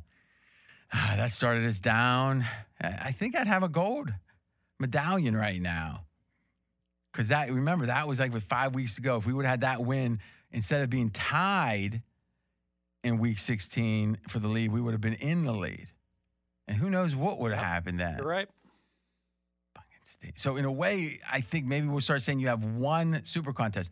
The two you won, but you got to subtract the one you cost me. That could wind up negative. That's funny. All right.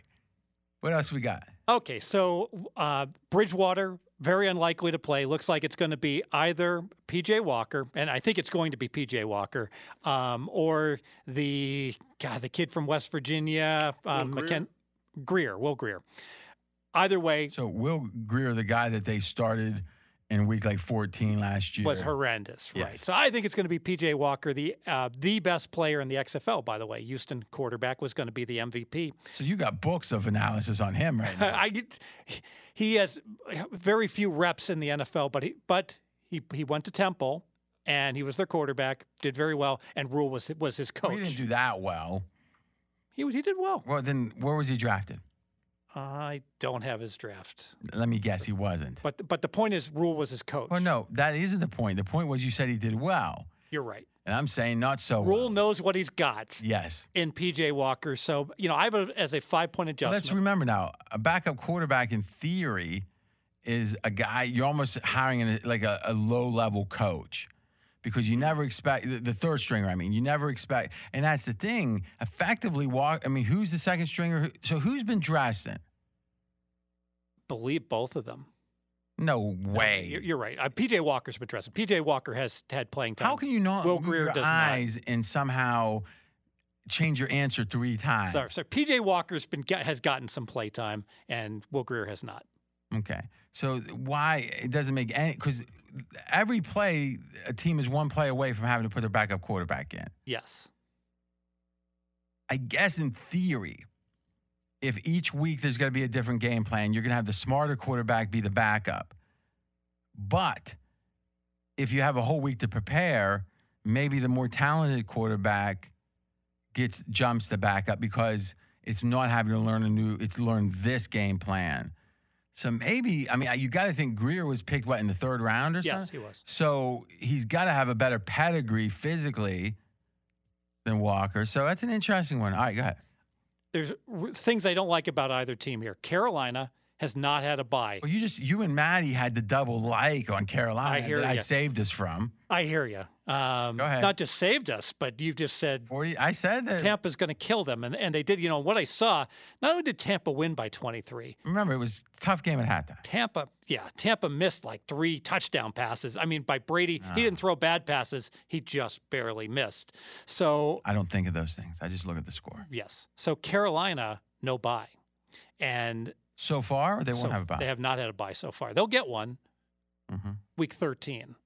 Everyone else except for Tampa Bay will have had a bye um, in the NFL. And I think this is the time of year to start paying attention to that. Teams perhaps a little bit on fumes, right? Mm. So I think that's got to be a negative. I don't know how much to value that, but certainly that's a negative on Carolina. Now, Detroit, I was going to come in uh, early on. My note said, wow, I really like the change they made at running back. They finally went to their rookie, Swift, whose numbers have been much better than Adrian Peterson. Now, is he fast?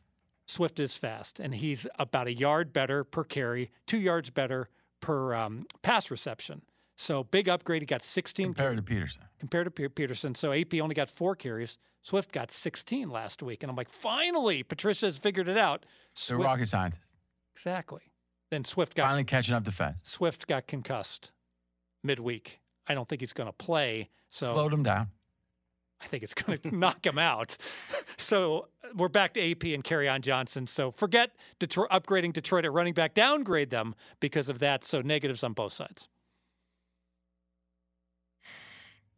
You gotta wonder. So I noticed in the box score, Peterson, it was four carries. Yeah. So that's the one time they ticked him way down, and now he is their only back, effectively. Well, Kerryon Johnson probably will get.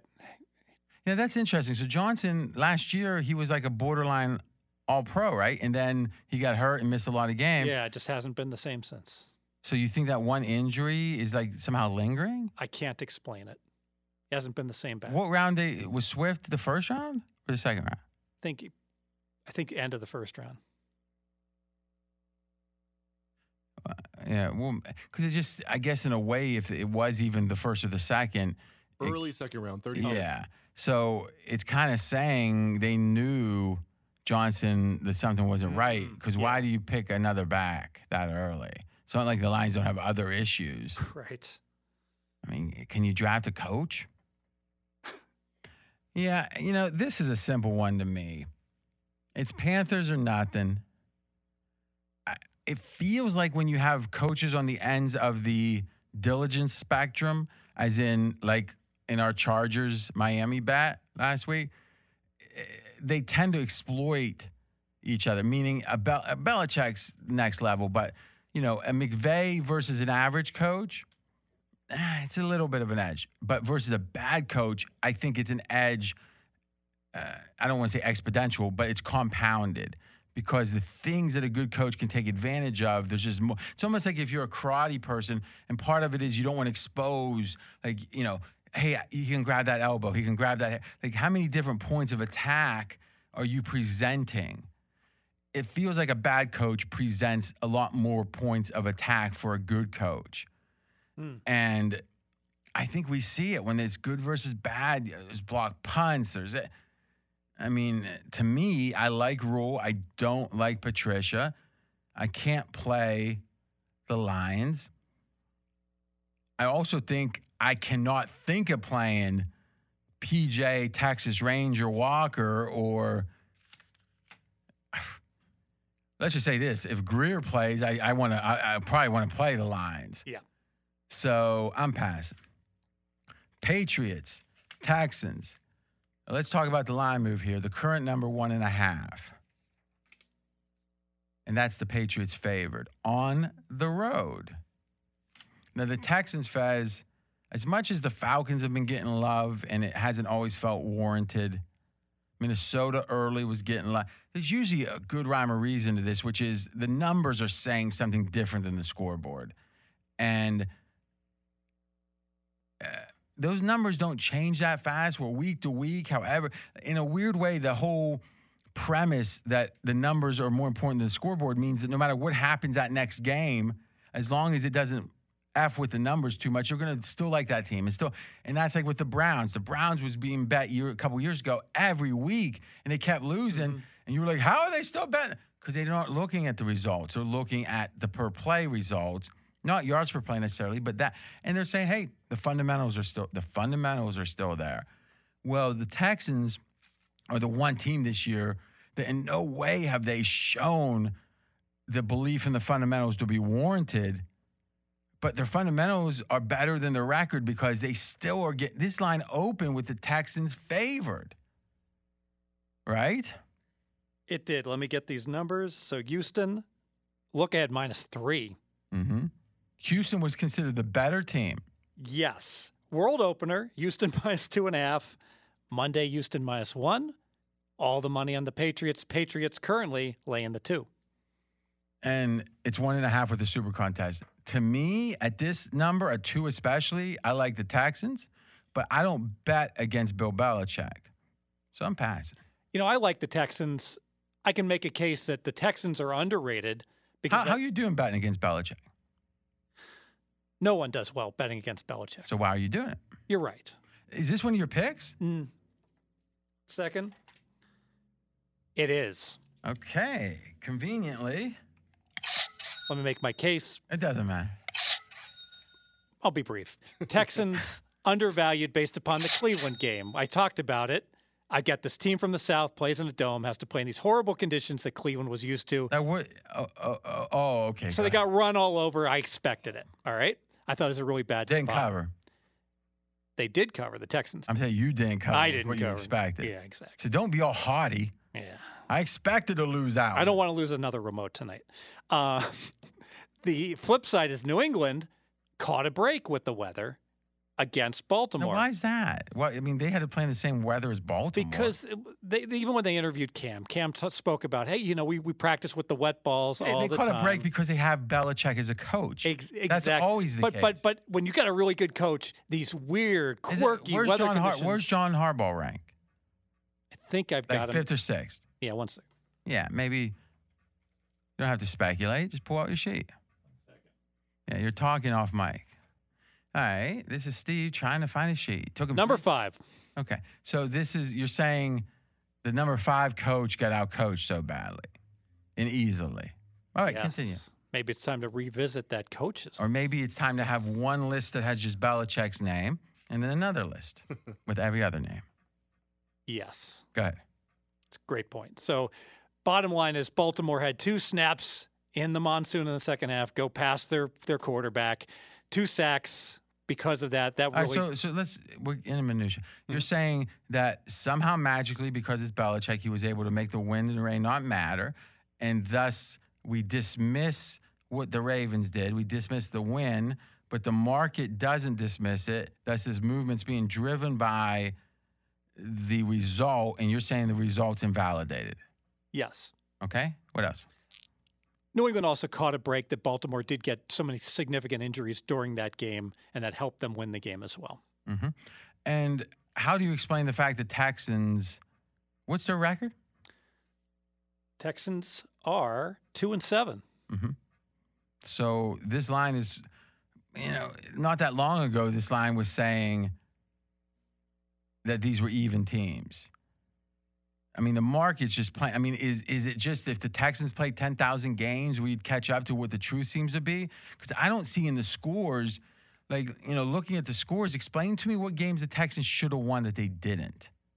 Yeah, and it's not there. So then it's like I don't get the math of it. It's like eh, the thing we're doing. You know, Mackenzie, do me a favor. Let's take a look. Let's do the ninety percent. The thing I'm seeing is a lot of these numbers are, are counting garbage time. And I, the, the more I think about this and the more work I do, the more I think getting out that garbage time is the best thing. Because occasionally it changes the numbers so fundamentally. Um, do me a favor, look at the whole season and let's look at offense and defense. I just want to rank 1 to 32 and let's clip off not anything above 90%. Any play that was snapped when one team had better 90% chance to win a Houston game, throw it out and let's see what we get. Got it. So Houston is the 21st offense, and give me a second for defense. All right. So where do you got Houston in your rankings, Fez? They've disappeared. Here they are, 23rd. Okay. Now, correct me if I'm wrong. You probably have the Patriots really low because when Belichick lost the game for you, you probably got mad. So 30th in defense for the Texans. All right. So let's just do some simple math, split the difference, give a little bit of extra to the offense. So we'll say 25. All right. So on the season, the 25th best team. Now, do me a favor. I think they've played worse. And I mean, maybe we throw out the Cleveland game. So throw out week 10 and give me three weeks. Give me seven, eight, and nine, but still the 90% after that clipped. They did have a bye in week eight, so skip that one. Okay, go six, seven, nine. So six through nine. So this way, we'll throw out the rain and just get a feel is it better or worse. But um, where do you have the Patriots? Patriots two points worse than an average team. rank, number please. 19, Mm-hmm, mm-hmm. So how much did you upgrade them? one point. So that's interesting. If you're invalidating the result because of the rain, why would they get a point? That's about as high as you ever upgrade. I think a big part of it was that New England was teetering on the are they going to fall out of contention dream crusher and now they're back to hey, we could make the playoffs. It's certainly possible. I think that's fair. Now, the Texans, So the last three weeks, they're actually the 32nd defense and the fourth offense. okay. Now that's interesting. Boy, do we want to look at the oh, well, see, Belichick's not going to let them. You know what I would say? If somehow the Texans get up big, I'd like the over in game. Because Pat's open way up. Hmm. And Houston can't really run the ball, so they keep throwing probably. They'd like to run it up if they could. In game, you get Texans up by more than one score. I like that. You like I that? like that a lot. I kind of do too. Houston can't run the ball. Yeah. And plus, they're going to want to kind of strut their stuff a little Mhm. bit. Guess who shows up for no reason at all to get his grandstanding and hot dogging in? You, man. Correct me if I'm wrong. I think that last year that's exactly what happened. That Houston got up big in this game and it wound up going over because New England scored a whole bunch of points in the fourth quarter. You know what's funny is I think this was the game after Baltimore last year, too. Huh.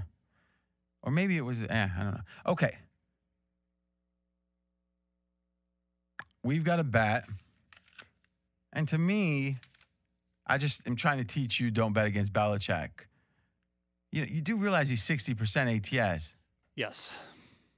Like, how you think the line's just 12 percentage points off to get to like you lay the 110? It's uh it's a mistake. Don't bet against the genius.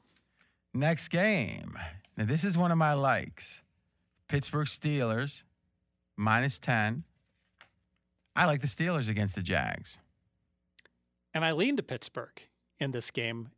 And I think there's been a massive adjustment here in terms of I look at my power ratings and they make the game Steelers laying 13 and a half. Now, that's adjusting for the fourth quarter and all that, right? That's correct. And, and what happens is you assume that anything above seven, is it? That you only take three quarters of those points? Because in the yes. Yes. if you're in a blowout situation, the fourth quarter is typically going to be at pick 'em, and that's three quarters of the points above a certain amount. Yes. And what's happened here is I think it's become so well known. Oh, you can't trust Pittsburgh as a Well, favorite. especially that that this year, or specifically that Cowboys game that got so much attention, got people talking. Yeah, everyone read the numbers. Pittsburgh 42% as a road favorite, and Pittsburgh Tomlin 2 and 8 as a road favorite of 10 plus. So when it becomes so um, common knowledge, certain things like that, that I think the odds makers go ahead and, and adjust. And sometimes you adjust too much. Bottom line is Pittsburgh's. Well, I think there's something else here. Hmm. It's the fact that the Steelers are cognizant of that narrative. great point. So now you're getting Pittsburgh cheaper. And the only reason you would take Jacksonville is because you believe the Steelers are going to be negligent. They're going to be in- indifferent to margin, to playing their very best. But you don't talk about indifference. And Tomlin's talking about the Jags aren't a team to look past, which he typically does. So to me, they've heard it and they've gotten a lot of love. You know what's funny? They've gotten more love, the Steelers, for beating the Bengals handily than they got for beating the Ravens, than they got for beating the Titans. I mean, seriously, there's been more pro Steeler talk this week than any week all year. Why? I think Big Ben shined in that Bengal game. Yeah, he what- had a lot of yards, but you look at his, what was his QBR, Mackenzie? If you look at the conditions, though, Oh, in that God. game, So now we're extrapolating. That sounds good. well, no, I, no, well, no, no. I'm saying. there was 25 mile an hour winds, and Ben was able to what, what was the total in the game? 46 How much did it go down?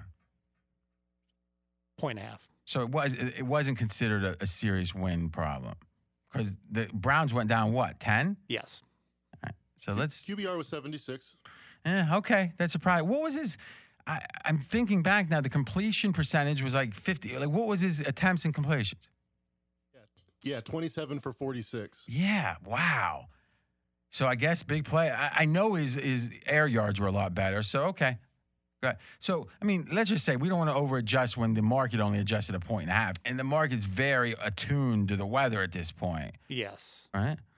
All right. So to me, it's just the only, and you make a good point. The line's cheaper, And if the Steelers are aware of the narrative, if anything, it should be more expensive. Or maybe you could make the point whatever apathy, typically the apathy downgrade, should be erased because they're not apathetic. Thus, whatever your power ratings say should probably be the number. Yes. And on the flip side, you've got a Jacksonville team. Oh, they're going to get their doors blown off against Green Bay, but they got that long punt return. They got the lead, and all of a sudden they had a chance, a legitimate chance, to potentially steal a win. I think that's a negative. Where the here's a team played hard the But whole they have way. almost an excuse now if they split where one they lose both, but one game's close. It's hard to complain.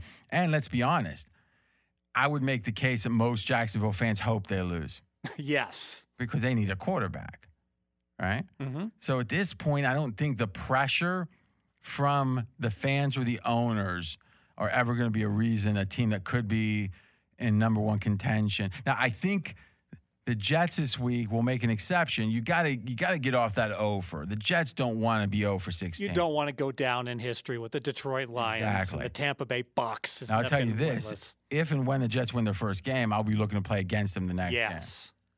All right, Pittsburgh. Next game was my best bet, impeccably handicapped. After that, the Bengals, the Washington football team. This one assumes these are even teams. Washington favored at home by one and a half. Going to lean to Washington. The Bengals just Hmm. failed in a home run spot. The Bengals off a bye. Pittsburgh three straight close games. For the Bengals to be What non does that mean? Three straight close games. What does that mean? well, they had that game against Tennessee that came down to the wire. Mhm. The game against Baltimore down to the wire, and then it looks like a let-up game, and it was somewhat. They were flat against Dallas, but they were in jeopardy of losing. So ton of ton of energy they had to expel three straight weeks. Expel is when you get rid of something on purpose. Expend. Expend. Like when you have diarrhea, you expel. Okay, they expended. They didn't expel anything. No, it depends. I got. which might come up if I have one more Mountain Dew here. Um, so Hold on, Mackenzie just put something out. It says Kirk Cousins gave you a tip. No, my cousin. Oh, so why does it say cousin? I got to use more uh, pronouns in my writing. Yeah, more words. Now, so you're telling me there's a tip that you're given, but you're attributing it to someone, so you're not trying to take Mackenzie credit. This is a rare exception. Yes. Yeah. So okay, go ahead. And this is from the great Mark Ballesteri, shout out, out in Hampshire, Illinois. So teams after they're playing the Pittsburgh Steelers in their next game, so this qualifies for the Bengals, are 0 7 ATS in the next game in the first half. His theory, Oh for seven. How many games has there been this year? it's been 10 weeks. So you're we're saying this wasn't the case early. Yes, because they've gotten tougher. Okay, maybe. okay. So Yeah, they're- that's they're- true. They're beat up. They're in less ideal state. no, I can see that actually. and that's his theory. And hey, he, he told me this two games ago, so it's it's been hitting. All right, that probably wasn't. Eh, I don't know. I, remember, there's an old school. You take the physical teams, Seattle back in the day, Steelers back in the day, Baltimore, and just look to play against them the next week, and it, it means something. shouldn't it mean more in the second half? See, that's an interesting debate because let's think about this. On one hand, you're saying second half because if it's fatigue or whatever, or if it's like you got an injury that almost kept you out but didn't, chance you hurt it, chance you aggravate it, chance it's just fatigue hurt. Now, Mackenzie, if you had to make the case, I'm not saying it's yours because you attributed, eh, why the first half? I think teams. I think it would make sense that teams are a little uh, beaten up and a little less physical than their opposition. But why That's- in the first half more than the second? I think it would it would apply to. I, I can't really I can't really make the case. I would say just in the next game are beat up and play worse, but I don't know why that would show up more in the first half. I don't. Uh, really, what Mackenzie's saying is This business is a crapshoot. Sometimes you win and sometimes you lose. You gamble and you lost. Now, you've made a lot of money with us before, and you make a lot again. We always take care of our friends, you know that. and Cousins. All right, not Kirk. Ah, Finish your handicap. I'll think about it. Another negative on the Bengals. AJ Green is killing this team. Here's the numbers. So AJ Green has been targeted. Last week he was targeted five times, no catches. You don't have to say that like there should be. Well, let me say, um, I'll point at you when you like say exactly what you said, but when I go like this, stop saying it. So and then resume when I point back. All right, Oh, I'm not sure if all that. All right. Repeat what you said one more time. AJ Green Uh-huh. got targeted five times. Okay, here it is. week. Here it is. AJ Green got targeted five times, zero catches. I mean, that's the way you said it. It's not that impressive. All right, year to date, Uh, AJ hold on, hold on, hold on. year to date targeted 45%. Rest of the team 70% catches. straight through. That's a good idea. That's a good. He went. It's like, all right, try that again. Let me let me try this here. Um, here we go. Uh, mother, oh wait, uh, rest at forty five percent, and then it was. Oh. He's not separating. He's like not getting open. You're like Homer. Stop what- throwing it to AJ Green. What is that? Your Stephen A. Smith imitation?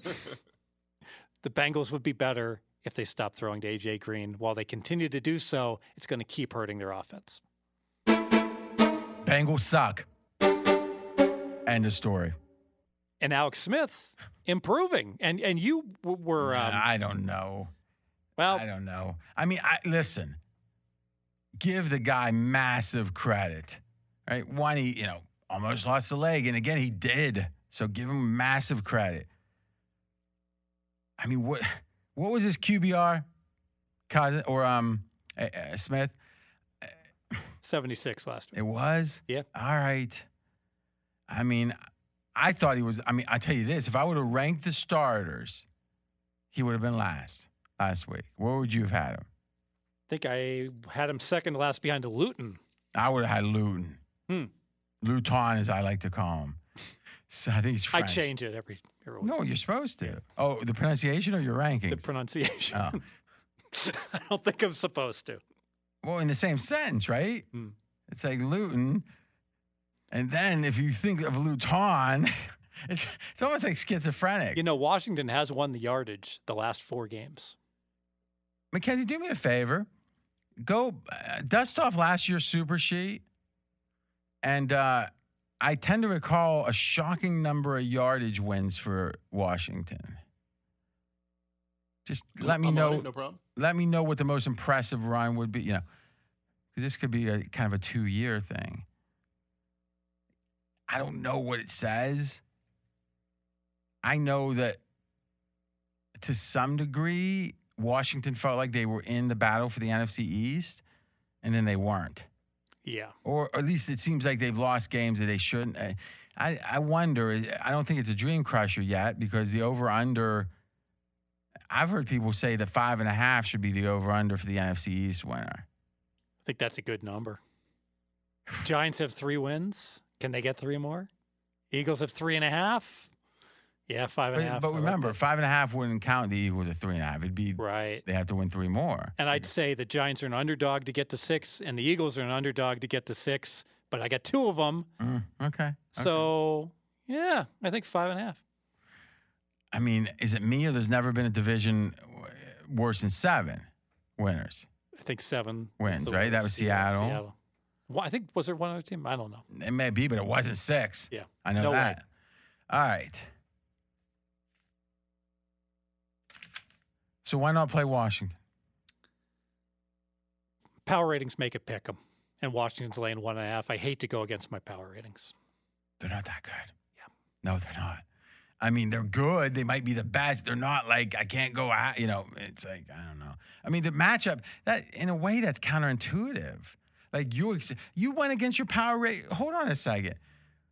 Uh, which game was that? I think we were talking about it before. It's one of the games you were considering. It's for- our crossfire coming up. yeah. Okay. So let's just hold and see if you ever go against your power ratings. Fair enough. This was an amazing stat. I tweeted this out. Uh, you probably didn't see it, Fez, because you're not real good on Twitter. Um,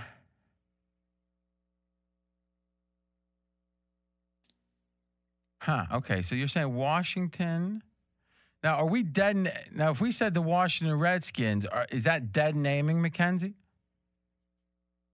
I have no problem with I I'm mean, not asking your pro. I'm saying I- I you, don't your ilk. de- your dead naming. ilk. Dead naming. I'm not familiar with that. Look it up. Okay. I'll educate you about the various progressive movements. Oh, so you're saying it's it's a woke I'm not term. saying anything. There's a te- there's a term Uh-huh. that has a technical definition. I'm not saying anything. I'm the using use of birth or other former name of a transgender or non-binary person without their consent. Uh, Well, I guess obviously I didn't realize it was, and I'm not sure that's where's that definition coming from because that's Wikipedia. okay, which there might be a battle raging over that. but I, you know, again, I didn't understand. It was, I guess, what would be the other scenarios and names? I'm If you call someone a race they're not, or tell no, them no, no. But I'm saying more about a name. And I'm saying if someone, let, let's say Muhammad Ali being, uh, here's a great example, Cassius Clay. right. That I think that that would fit the definition of dead naming. But it wouldn't be a, a non or binary or non binary person, right? It'd be about something else. yeah, but that's how li- linguistics historically changed. Yeah, exactly. So, but thus it wouldn't be the current definition. So Yes. I, I'm saying I slightly misused it. I don't. It it wasn't intentional. I think you advanced the English language, RJ. I try, but I'm not sure in that case, and I'm not sure ever. But it's a good effort, maybe. I like to use double negatives for effect. I don't think I'm the first, but I ain't the first to do that. Wait, no, that's not. it. i'm sorry. I I ain't the first. No, that's just one. Ain't though. You ever say in Dayton? Did they say yins? Don't know about yins. You never heard like you know in Pittsburgh. It, uh, come on, don't be dumb. Is in- you've heard that Steelers are called the Yins, or like people that love the Steelers are Yinzers, right? Never heard that. It's like what? Where do you like? Do you get the internet at the house? I'm in Southern Ohio, You're not in Southern Ohio. You're in Las Like- Vegas. But you said back in. Yeah, but you use present tense. You said I'm not in Southern Ohio. I, th- I thought you. I you- wasn't in Sena or uh, Southern Ohio. Right? Yes, I, th- I thought this was like a regional. Like if I'm from It Ohio, is. I should know It is. about yins because it's close to Pittsburgh. I didn't know that you did or didn't. I I was interested. You're right, but why would you say it in the past or in the present tense? You should say, no, no, I grew up in Dayton. That isn't Eastern Ohio. yeah, that's what I should have said. All right. But Yinzers are a term. Have you heard that, Mackenzie? I've only heard yins meaning, uh, you know. yeah, but you've never heard the Steelers called yinzers. I have not. No. or like fans. Okay, where I grew up, which is on the river, so it's like 50 minutes from Pittsburgh, but it's in Ohio. It's two states over because West Virginia Panhandle, and we Wheeling, West Virginia, right, like 10 minutes away. With the dog track, I got my master's degree there. It was very expensive. I think it was more than Harvard. Is probably, but I lost a lot of money at that dog track. The I was betting there when I was 16. How in the hell was that happening? My biology teacher was a ticket writer. it's the truth. Go hang out. They used to make 42 bucks a day, I remember, a shift. And I was thinking, that's a job I could deal with because I figured I learned, you know, it's like poker dealing. And that's what I'll say. I've never had a straight job, never cashed a paycheck in my life, not one, but I almost did. I never applied or anything, but I thought about it. But not that much. I'm thinking like I never even thought about getting an application. So in hindsight, I didn't really consider it. But in my mind, I thought that could work. Bart Simpson once said, "I can't promise I'll try, but I'll try to try." now that you could write a book about that line. I'm saying you, Mackenzie, but um, I mean more specifically. All right. So it looks like I wasn't right about this. Biggest yardage win in a loss was by 58. So saying in general, and they didn't win that many games. Okay, so they won the games. All right. I don't know why. Do me a favor, just look at that because I'm just now I'm starting to be befuddled. Look at like I know it culminated somewhere around Green Bay. So they lost that Green Bay game, or am I thinking the year before? And I remember I had like Washington plus 13, and they won it. E- they they covered it easily. Yeah, lost by five. Okay, and what was the yardage in that game? Mine, mine seventy nine. Oh, so Fez, I pulled a Fez. I said, yeah, they almost won the yard, and just in my mind, it became. See how dangerous that is? It is. but you still do it. All right. Hmm. I'm starting to think should I like Washington here? Ah, I still think it's motivation. I'm worried about motivation. And who knows what's going on with that team? But if anything, this Smith has to invigorate. I mean, they must be thinking if he keeps playing like this, we could make the playoffs. And the fact Philly and now the Giants, in a weird way, the Giants don't hurt Washington. Meaning, if Washington, well, Washington do- is a game and a half behind them because of the tie breaks because they went 0 and 2 against them. let's just say this: we know that players don't. In general, wh- whenever we assess something's over, the players are a little slower to agree because they have beat the odds their whole life. I think that if we had to balance Alex Smith and the uh, the way that maybe the the mindset has been buoyed, you know, like sent, you know, pushed up, the the, the water line's been pushed up Sure. Is bigger off of having that quarterback potentially the rest of the year. Because I would say now, if you believe what we saw in that game, and it's only one game, Alex Smith is better than Haskins. Oh, absolutely. I mean, he So how much did you upgrade He played so well. See, I've got Because you had Haskins like, I've got Haskins um, one point worse right now, and maybe and that's. then um, you had it maybe a point and a half better last game, right? Before last game, right? I think I had him equal. There's no chance that you could have last week's there too. I, Maybe? What I'm saying is like moving forward, why not just stay? yeah, I will. Like, you didn't get. No one paid you a lot of money for that la- that sheet from No, last week, no. did they? Okay. Um, I recall. I thought you were crazy. It was only a point. You certainly didn't have them equal, Mhm. or I would have spent the whole show talking about it. So, but I was wrong. And uh, so you're saying even upwards of two points of a. I mean, that feels right, if not more. You got to upgrade Alex Smith multiple points. Yeah, and, and I think you bring But up. hold a- on, hold on. Mhm. So the point I'm saying is, there's no way losing a game on the road that you were an underdog is going to be bigger than you got potentially seven more games or whatever with a with a with a much better quarterback than you thought. Yeah, I mean, you got the- the same team, and you got a quarterback that kicked ass.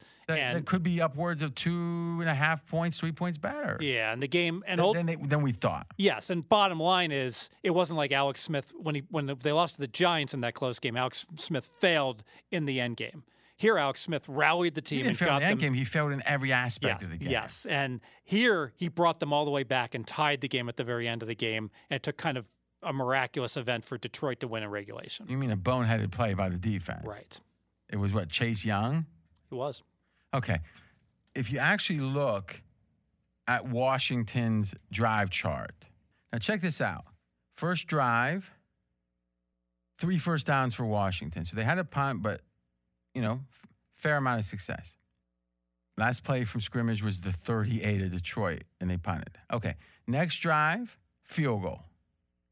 Drive after that, third drive of the game, no success. That's the one really bad drive. Next drive, a missed field goal. Next drive, five first downs and a fumble. Then end a half. All right, so three first downs, a field goal, a punt, which is bad, missed field goal, five first downs, and then end a half only had one play, so it didn't matter.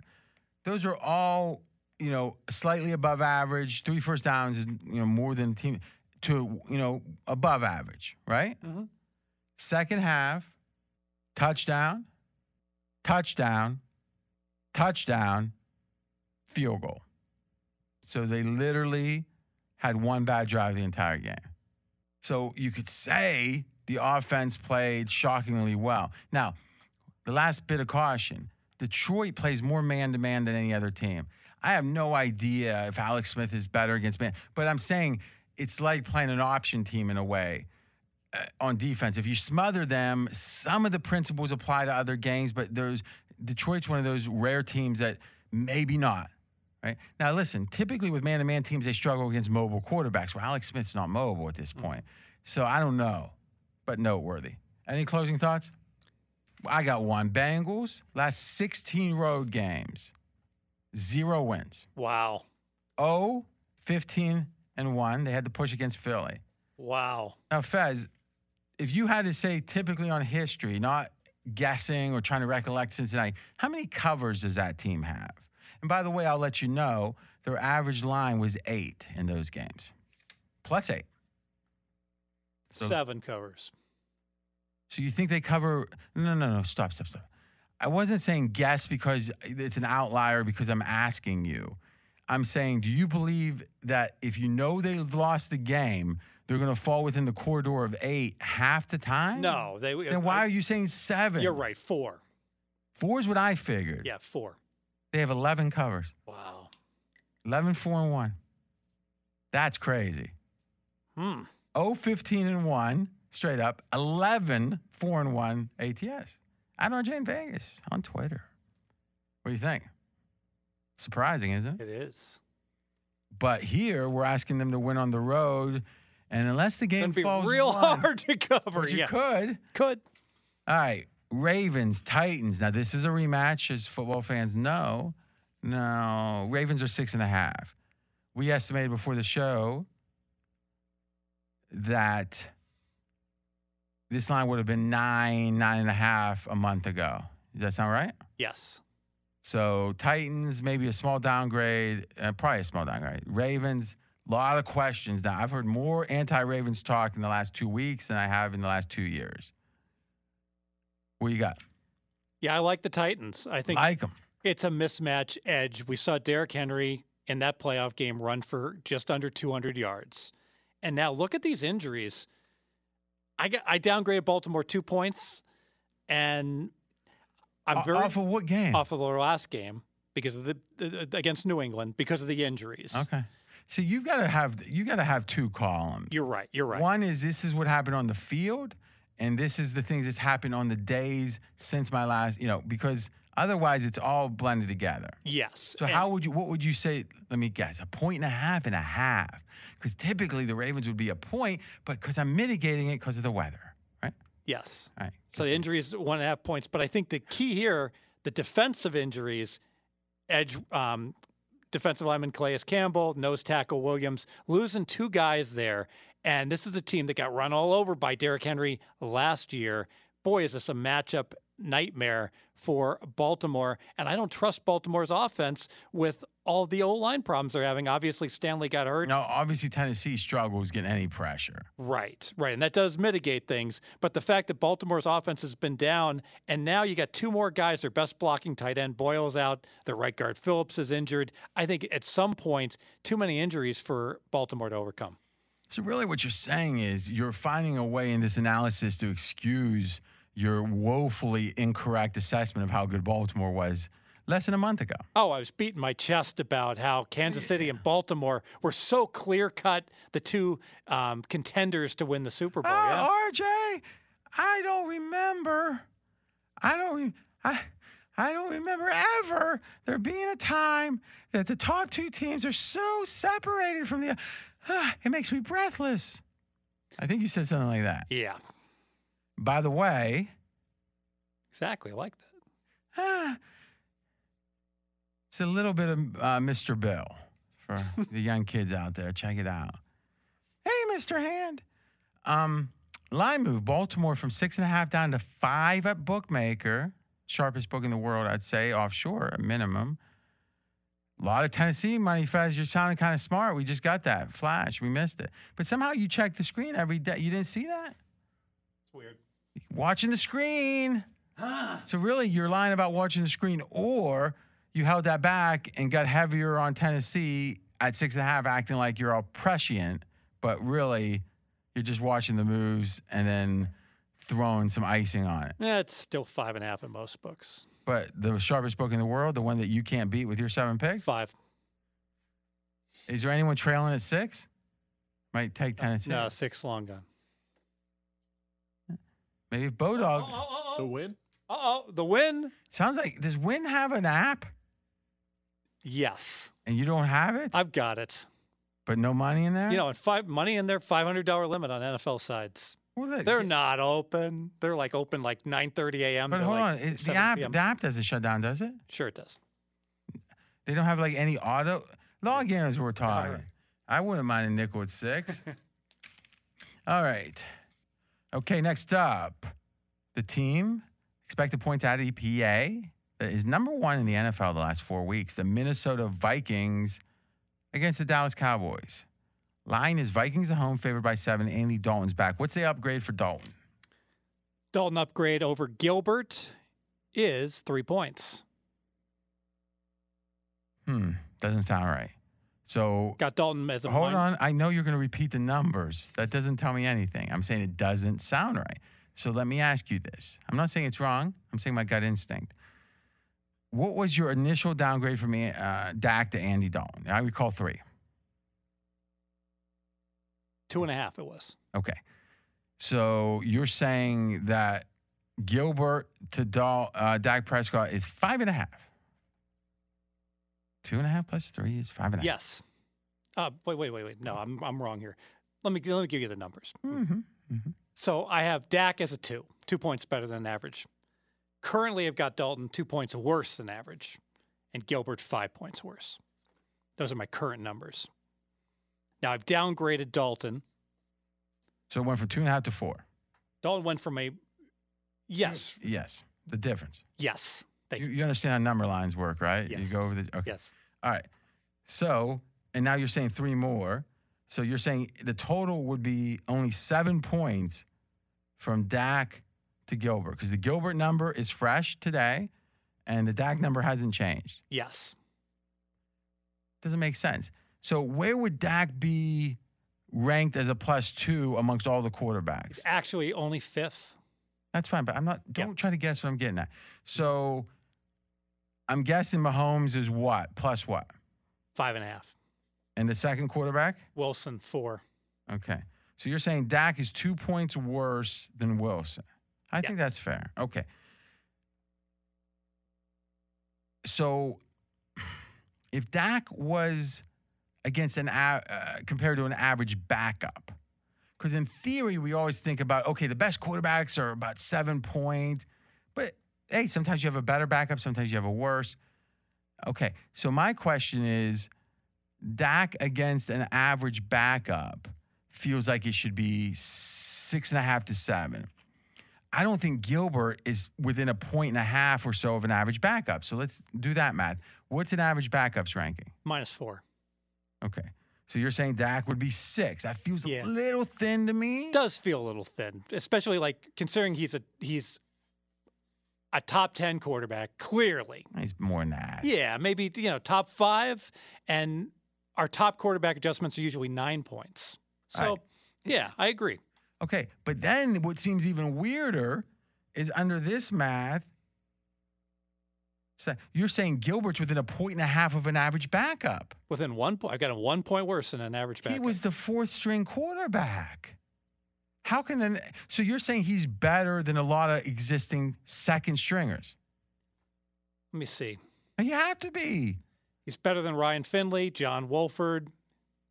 He's better than like a handful of them. So you're saying the distance from number 16 in the backups to like number 30 is only a point and a half. Yeah, they're all. So really, what you're saying is you don't have any idea. I really don't. You're right. So why put any numbers on them? Well, why I- not bundle them and say because that at least doesn't deceive? I'm not saying the audience yourself that you. Th- it's like when Brad used to do the hundredths of a point. Eh, no, You- just- no, whoa, whoa. He was making, as I told him all the time, you're making up the hundreds. So just why not just only grade to the degree you feel confident?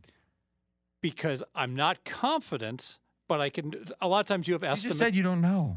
I don't know, but But what?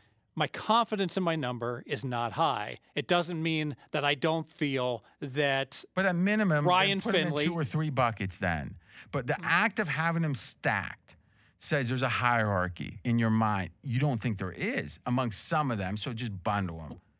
I'm going to disagree. I th- I think that even though I'm not confident in my overall ratings, if I had to bet John Wolford against Case Keenum, No, you're missing my point. I'm Yeah. not saying you put them all in one bundle. Mhm. I'm saying that there's probably three categories or maybe four of backups.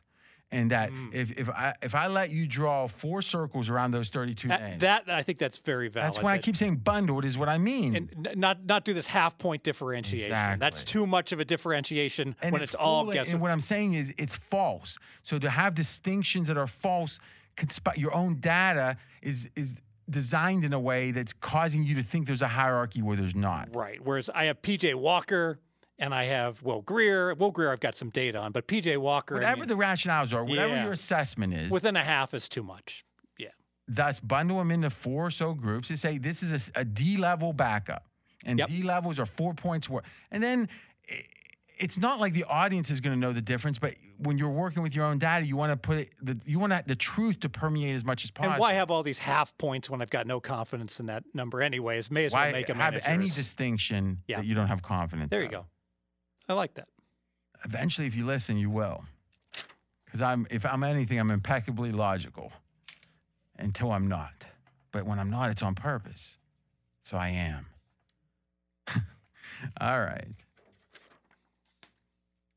So now, given the givens, and I still think that's a little. You're giving Jay. I mean, he's he literally. I mean, what about Dominic DiNucci? He's a minus seven. that one I have confidence. Just two red mice. We hardly knew you. All right. So let's assume your number's right. I think it's a little bit, I guess, in a way, what we're saying is Andy Dalton's not getting enough credit. But I lean towards the Vikings here. What do you like as the game in the game? I've gone back and forth on this one. I've gotten All right. so. Let me. So let's do this. I don't care about the net result. Give me two things in this game that you think matter that aren't necessarily fully accounted for in the line. the Vikings have had some really bad fortune in their winning streak. Two blocked punts, not one, two against Detroit. Vikings still won by 14 points. They gave up a kickoff return against Chicago, still dominated, won and covered. And dominated strong, but okay. Yeah, statistically, they really, really kicked ass. Yeah, but when you say still dominated, you're saying as if the block punt somehow prevented them from dominating, Mm. but it's actually a difference in if you're just looking at the yards from scrimmage, the block punt has nothing to do with it. Mm. So they dominated at the line of scrimmage, but that was obscured by the block punt. yeah. So two block punts against Do you Detroit. see and the distinction? yes. Because when you say, but they still dominated, it sounds like they overcame the block punt, but they didn't dominate on the scoreboard, right? Right. So they dominated in the stats, which is yards from scrimmage. hmm So it's like it'd be like this. I, I golfed to 70. And my basketball hoop, oh no, bad news, my basketball hoop broke. I still golfed to 70. What does one have to do with the other? Exactly. Yeah. Continue. Or is that that's it? Well, I have some negatives about the Vikings, about the Vikings defense. I, I don't think the Vikings defense is as good as their numbers are showing recently, and here's why. They got to play What numbers are we talking about? in their last three games. What numbers are we talking about? just the scoreboard, how they held Okay. down teams. So they held Green Bay to 22 points, but it was a really windy, bad weather day. They held But Detroit. somehow they scored more. they scored more. They. I'm not talking about their offense. Their the- offense was the ultra total, What impressive. did the total do that game? 28, 22, 50. What did the total do as in line? Like, I want to Oh, it dropped from like 54 down to 49. It was a big move. So five. Okay. Yeah, it all was a right, I'll big accept mover. that. All right. Uh, they got Detroit. Detroit's best wide receiver Golladay was out, so that was a break for the He's Vikings. been out pretty much the whole game, a whole season. Mm, half the season. No, he he has not played five games Let me check. of any consequence. Let me check. Go ahead. I'm going to give my thoughts as you do. If you look at Mackenzie, run this so we have the exact numbers. Um, last four weeks. So we're going to go seven, eight, nine, and 10. Take out the 90 plus and offense and defense. And I know that Minnesota is one on offense and four on defense. But what I want to look at is uh, the distance and expected points added is substantial, like between one and two. Like they are one with a bullet. Yeah, so on offense, they're 0.3, a little higher than 0.3. Next highest is the Chiefs at 0.27. Okay, so that's not it- w- that's four weeks, and with ten and ninety taken, you know, with anything above ninety taken out. Six, seven, eight, nine, seven, seven, uh, seven through ten. Yeah, wait, seven, eight, nine, ten. Yeah, it's four weeks. Seven through ten. Okay. Um, maybe it's the defense that was. That's interesting. So, what's the defense say? One second. Defense says they're number three, and ooh, there's a yeah. So they are negative point one, and the fourth. So is- negative on defense is good. It's saying every time the offense runs a play, they actually are losing points. Go ahead. Yeah, and the fourth is the Dolphins at negative point zero five. Okay. So you know what it is now I think about it? Do me a favor. Pull you can download by Excel, pull out both, put them next to each other, and all I want is I want the offense number minus the defense number. So that means that if the defense number is negative, it's going to give you a bigger number. And then that number combined is in the 0.9 range, I'm remembering. And the best other number is like 0.45. Like they are double above zero. So that will take a minute. So go ahead. Gotcha. Go ahead, Fez. Yeah, Golladay, four games, played a fifth game. Mm-hmm. Hold on a second. So all four games he played, give, how many catches do you have in those games? Each one? Six, four, four, six, and then he had Six, four, four, six. So you're saying if I bet you right now, if we said Golladay's fourth most productive day, he had four or more catches, you'd bet me. yes, Okay, go ahead. And he had a fifth game, but he only had he had no catches, four targets like against Indy. I don't know if he got That's a in that game I'm, fa- yeah, he, that's a game I was familiar with. Yeah. So four, and how many games have they played? 10 or nine? Detroit, I think they played nine. One second, got the record. This should be a quick look. I, I know, I know. I'm just looking. Their record is four and five, nine games. Okay.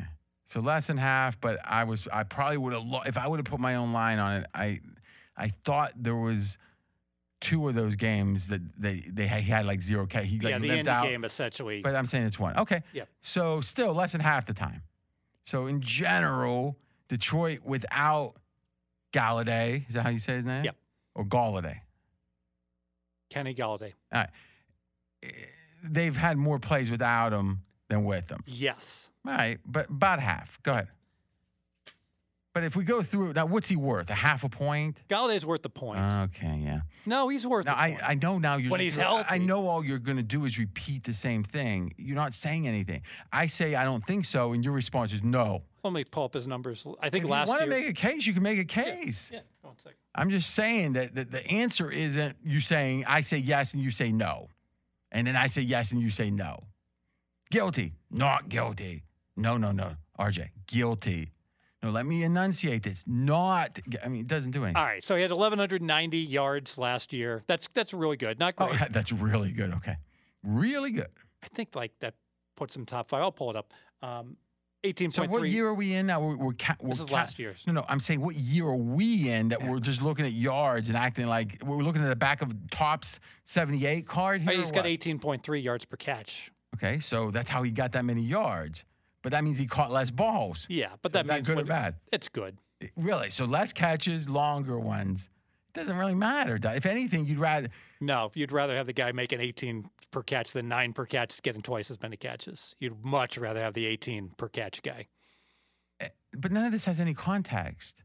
Meaning that's not the debate. Is the debate is there has to be some. Listen, you need to catch up with honestly. You need to catch up with stats other than the football card. I, he could be the best receiver in the country. I don't know. I just know saying it doesn't make it so. Right? How good's T.Y. Hilton? It's no good at all this year. Okay, so I mean, I really heard he good used for to be the years. most. Well, was he? I don't know. I know you said so, Mm-hmm. and I know we didn't play. Yeah. Mm-hmm. Okay, so this is the net number. This makes no sense, Mackenzie. Um, what is Min? Uh, uh, let's add it here. Add, add, add it. What is Minnesota's offensive number? Point three. All right, and their defensive number is minus something. Minus point zero seven seven. Okay, so how in the fuck did I get like a nine? What was I doing wrong? Are we looking at just the like the like the second? It's the first column of numbers, right? Yes, EPA per play. Okay. Oh, what happens if you add or if you subtract the two numbers of like the accumulated EPA? Is there any number that is a bigger number? I'm just trying to figure out why I would have gotten something different. Their success rate. No, it wasn't that. No, I know what you're saying. All right, maybe I made a mistake. I mean, what you, your point is correct. They are percentage wise, they're like forty percent better than the next best team. Yeah, Or, do me a yeah. favor. If you take the distance and it's what like eight hundredths between 0.29 and and three I guess nine hundredths almost. Mhm. How many do you have to go down from two if you go down nine hundredths? So I guess in that case, where where is 0.20 at? Like 0.20 is what rank? It would be one, two, So one to two is the same as two to six. all right. All right, good job, man. All right, uh, Fez, you got. Oh, do me a favor. Can you look up? I- I think Pro Football Reference has uh, expected points added for each individual player. So, I've looked for that before. I haven't been able to find it. I've just seen their play-by-play EPA. mm, okay, give me a second. I know where it is. I just got to think. All right, Fez, here's what I am going to do because I've been motivating myself. Well, we can't do it for Thanksgiving because I'm going to be crunched that week. Ne- the week after, I'm going to come up with an idea of here's how we look at skill position players. Obviously, football outsiders, uh, expected points added also, and then I think pro football focus. Some blend of those three is going to get us somewhere. How many receivers? Let's set the parameters quickly now. How many receivers do you think are worth a point or more? I'm thinking if your number is more than 12, Yeah, 10 to 12. I'll give you 12. So the I- issue is Golladay, Golladay, last year by these metrics, and we'll just stack rank them, give them a number one to X football outsiders, one to X expected points added, one to X pro football focus. Is his average amongst wide receivers 12 or better or worse? If he's like 17, he probably wasn't worth a point. Top 12. Yes, All right. All right. So we don't have to argue. Let's just set the parameters exactly. and then let's crown me correct and move on. I mean, if history's any indication. Sure. So Mackenzie did something interesting. If you look at EPA in the last month, net, Minnesota's number one.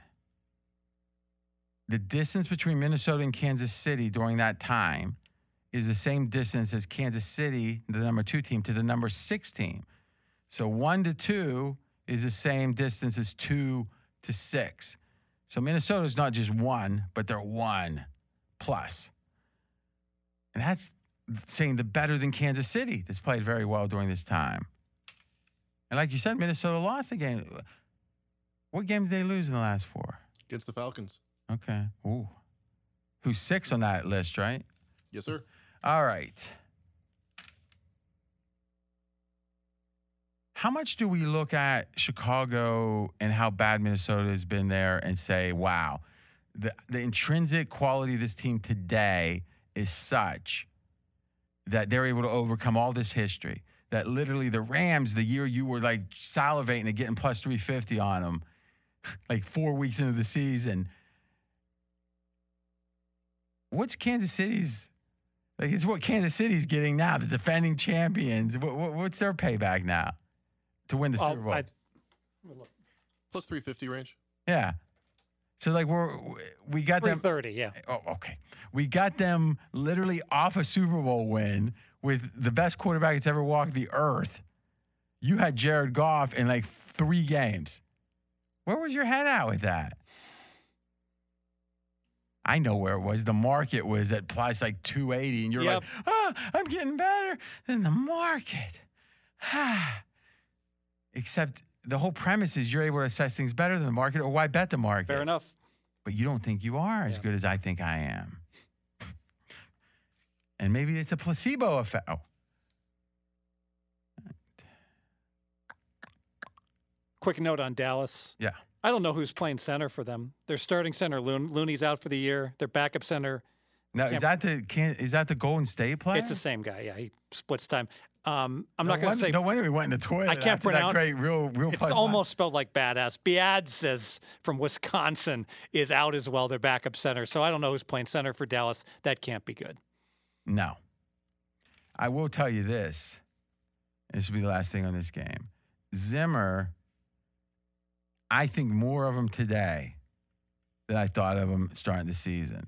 And you could make the case that there were people saying maybe he gets fired. when they started bad. You heard that, right? I did not. You ever listen? Like you really don't. I would love to, and I wouldn't because it would scare me. But there'd be real temptation to like shadow you for a week and just see what you can like. You have the weirdest combination. Of, like you would think you'd be a talk radio listener, but you don't like.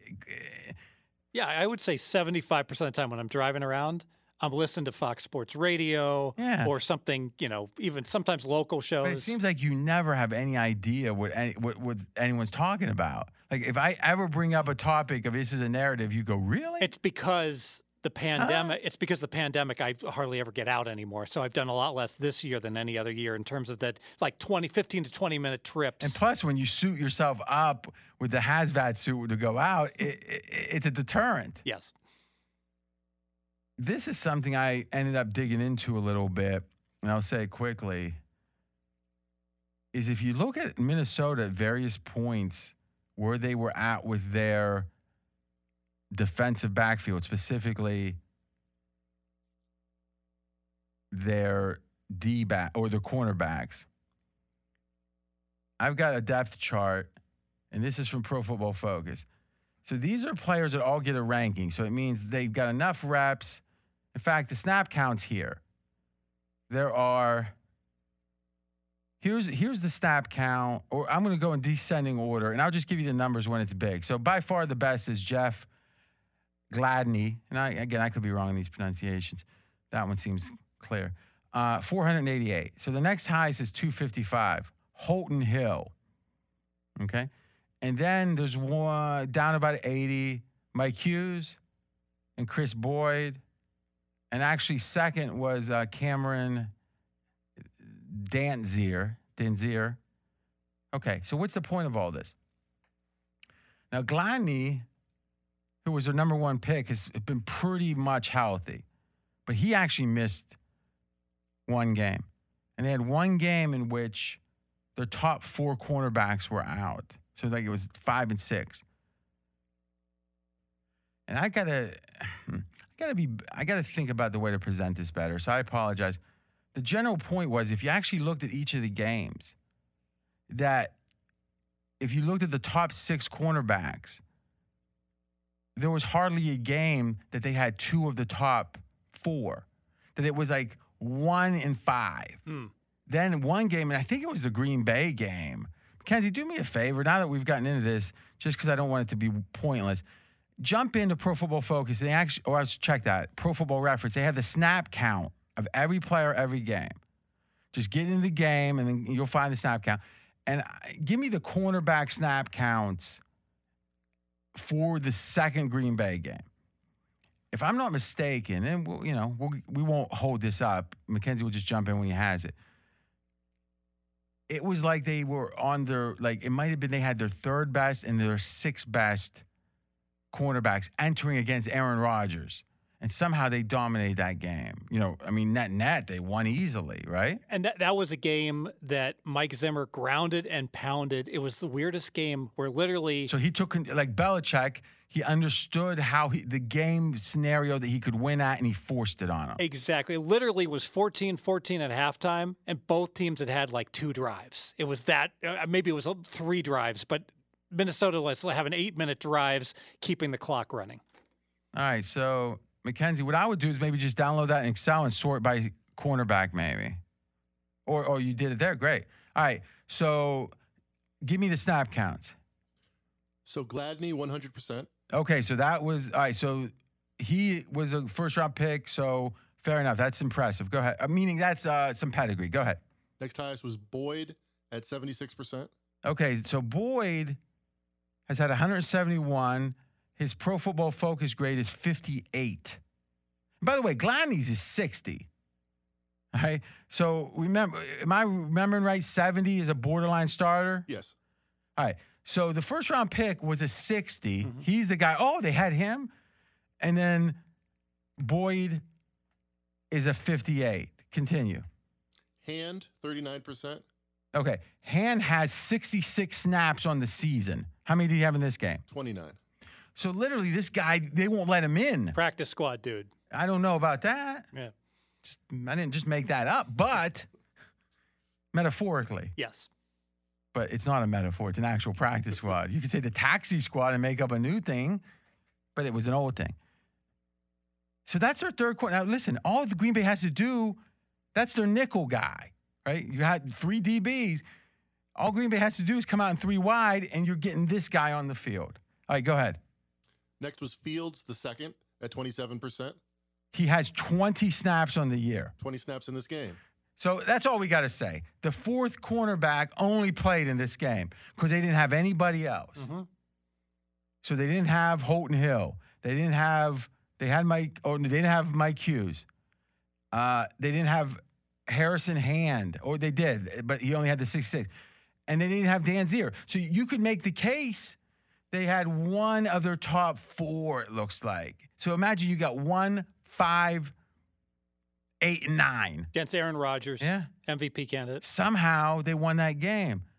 And by the way, that doesn't even account for the fact that the exodus they had Xavier Rhodes, Trae Waynes, and a fellow named, it looks like McKenzie, but spelled differently, Mackenzie Alexander. All were corners that left in the offseason. I think Alexander's pretty darn good too. I don't know. I don't speculate on those things without numbers. But you lose three, and then you have like an eight, an eight deep kind of, and then like you're one five. You know, Zimmer's good. He is good. Now they're getting healthy at cornerback. To me, this is how you win. And listen, I I haven't done this much, but as I've dug in, it's like just getting these position groups. All you would need is like four people that knew what they were doing, and you split up the teams, or maybe even have the uh, the guys cover eighteen. You know, like double as much, but have offense and defense because it's such a different skill set, right? Give a couple people offense, couple people defense, and just go deep. And the only times these things matter is when they start having cluster injuries. You know, it's like when you hear things like Greg Cosell, and he was talking about, and Colin was talking about this on our podcast, is he was saying, Cosell was saying that I can't, I think it was the Colts, but they were talking about if they have this guy, they're able to go four wide and it can hurt, you know, but if they don't, they can't. It's like that kind of stuff you don't hear, right? It because it, it's not entertaining, but I think when we see these injury moves from the real syndicates, it's being driven by that the, the importance that isn't obvious. So the fact Minnesota could overcome such a deficiency makes makes the buy sign blinking on them now that they're getting healthier, right? Yeah, because I feel like that you saying, and rightfully so, that there's some uh, realities on the field that makes you think that this D isn't as good as they seem. Well, those realities are Zimmer mitigating as best he can by possessions or whatever the weakness. You free them up and say you no longer have now you have an average group of corners. Now all of a sudden Zimmer's got more cards to play. He can Yeah. go fast. If, you know who knows, but what I know is when you got to hold the ball like you're afraid of the other team, it kind of restricts you. Sure. Eh, I'm just, I just really, to me, this season has invigorated me, and that I think I, I kind of was getting sick of doing the same old thing, and by just opening my mind to a lot of new things here, I'm less confident on them. But I feel the path towards getting really confident and having a different arsenal to consider this stuff. And again, part of the reason the YPP has a stink on it because it, it's, you know, it's limited. I don't want to make Matty Hole mad. I mean, but I told him into his face. Right, anything else in this game? That's it.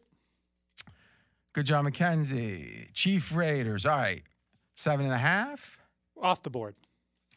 Okay. Seven and a half is the market. And we are running long. So, line in the super contest is seven and a half. COVID's the reason it's off the board? Yes. All right. So, we won't guess on that too much. How much do you take with the Raiders having been the team that beat the Chiefs? How much of a factor is that? I think very significant. I- Only one loss. It's one thing to have revenge. It's another thing when the only loss of the year was against this team, the Raiders, and then of course the victory lap supposedly. And I know the media's making a big deal of that, but let's face it, this it, it can't. becomes a self fulfilling prophecy. Once it's talked about a lot, even if the players don't feel it, They're hearing about it. And this Kansas City team you've spoken about, they've had a lot of complacent type of games. The game against the Chargers, the game against Carolina, where they're like, eh, we'll show up. Mahomes will find a way to win the game. Where they didn't have put their best foot forward. I feel confident they will here. Now, normally, I wouldn't want to play this game in a contest necessarily because I'm scared about all this COVID issues. Is is the game possibly going to get canceled if a whole bunch in a contest, if it gets canceled, it's a loss. Exactly. But I, I really think there's almost no way that this game gets canceled, and here's why. The Raiders, you could make the case, have been the least compliant of any team in the NFL with the COVID protocols. The Raiders have already been fined over a million dollars. The Raiders have lost a sixth round draft pick for lapse um, pro- following the Hmm. There's protocols. not going to be much empathy.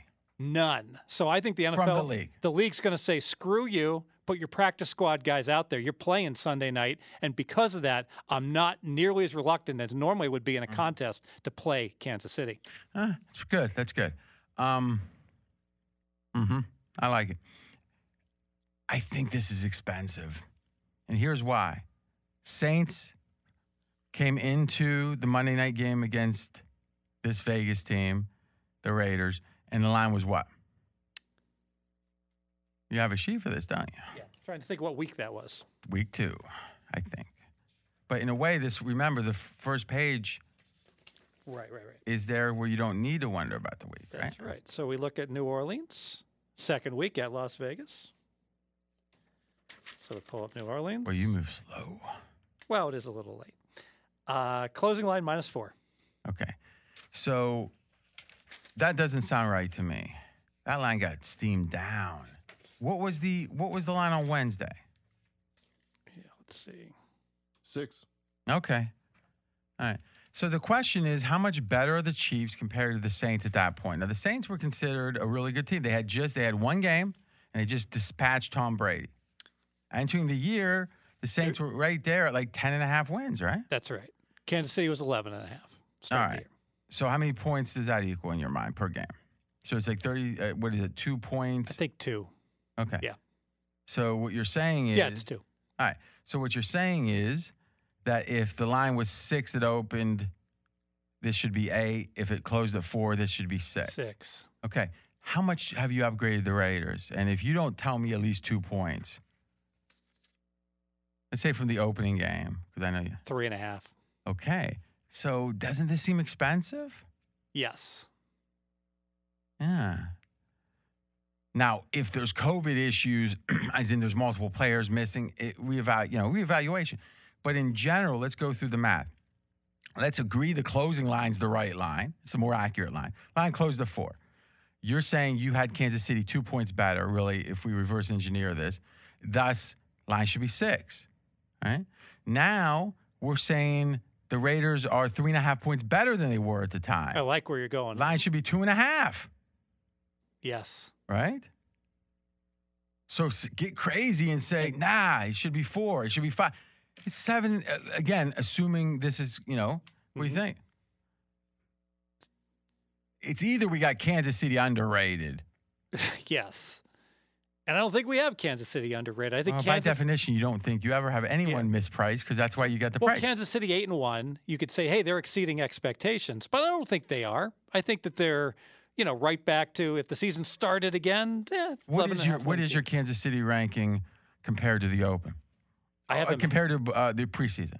half a game, half a point lower. I think that's wrong. Now, here's another distinction.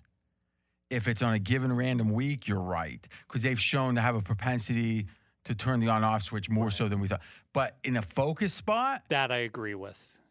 I don't think you downgrade them at all. I think they might be upgraded. Meaning, when they've played hard, they've played really well.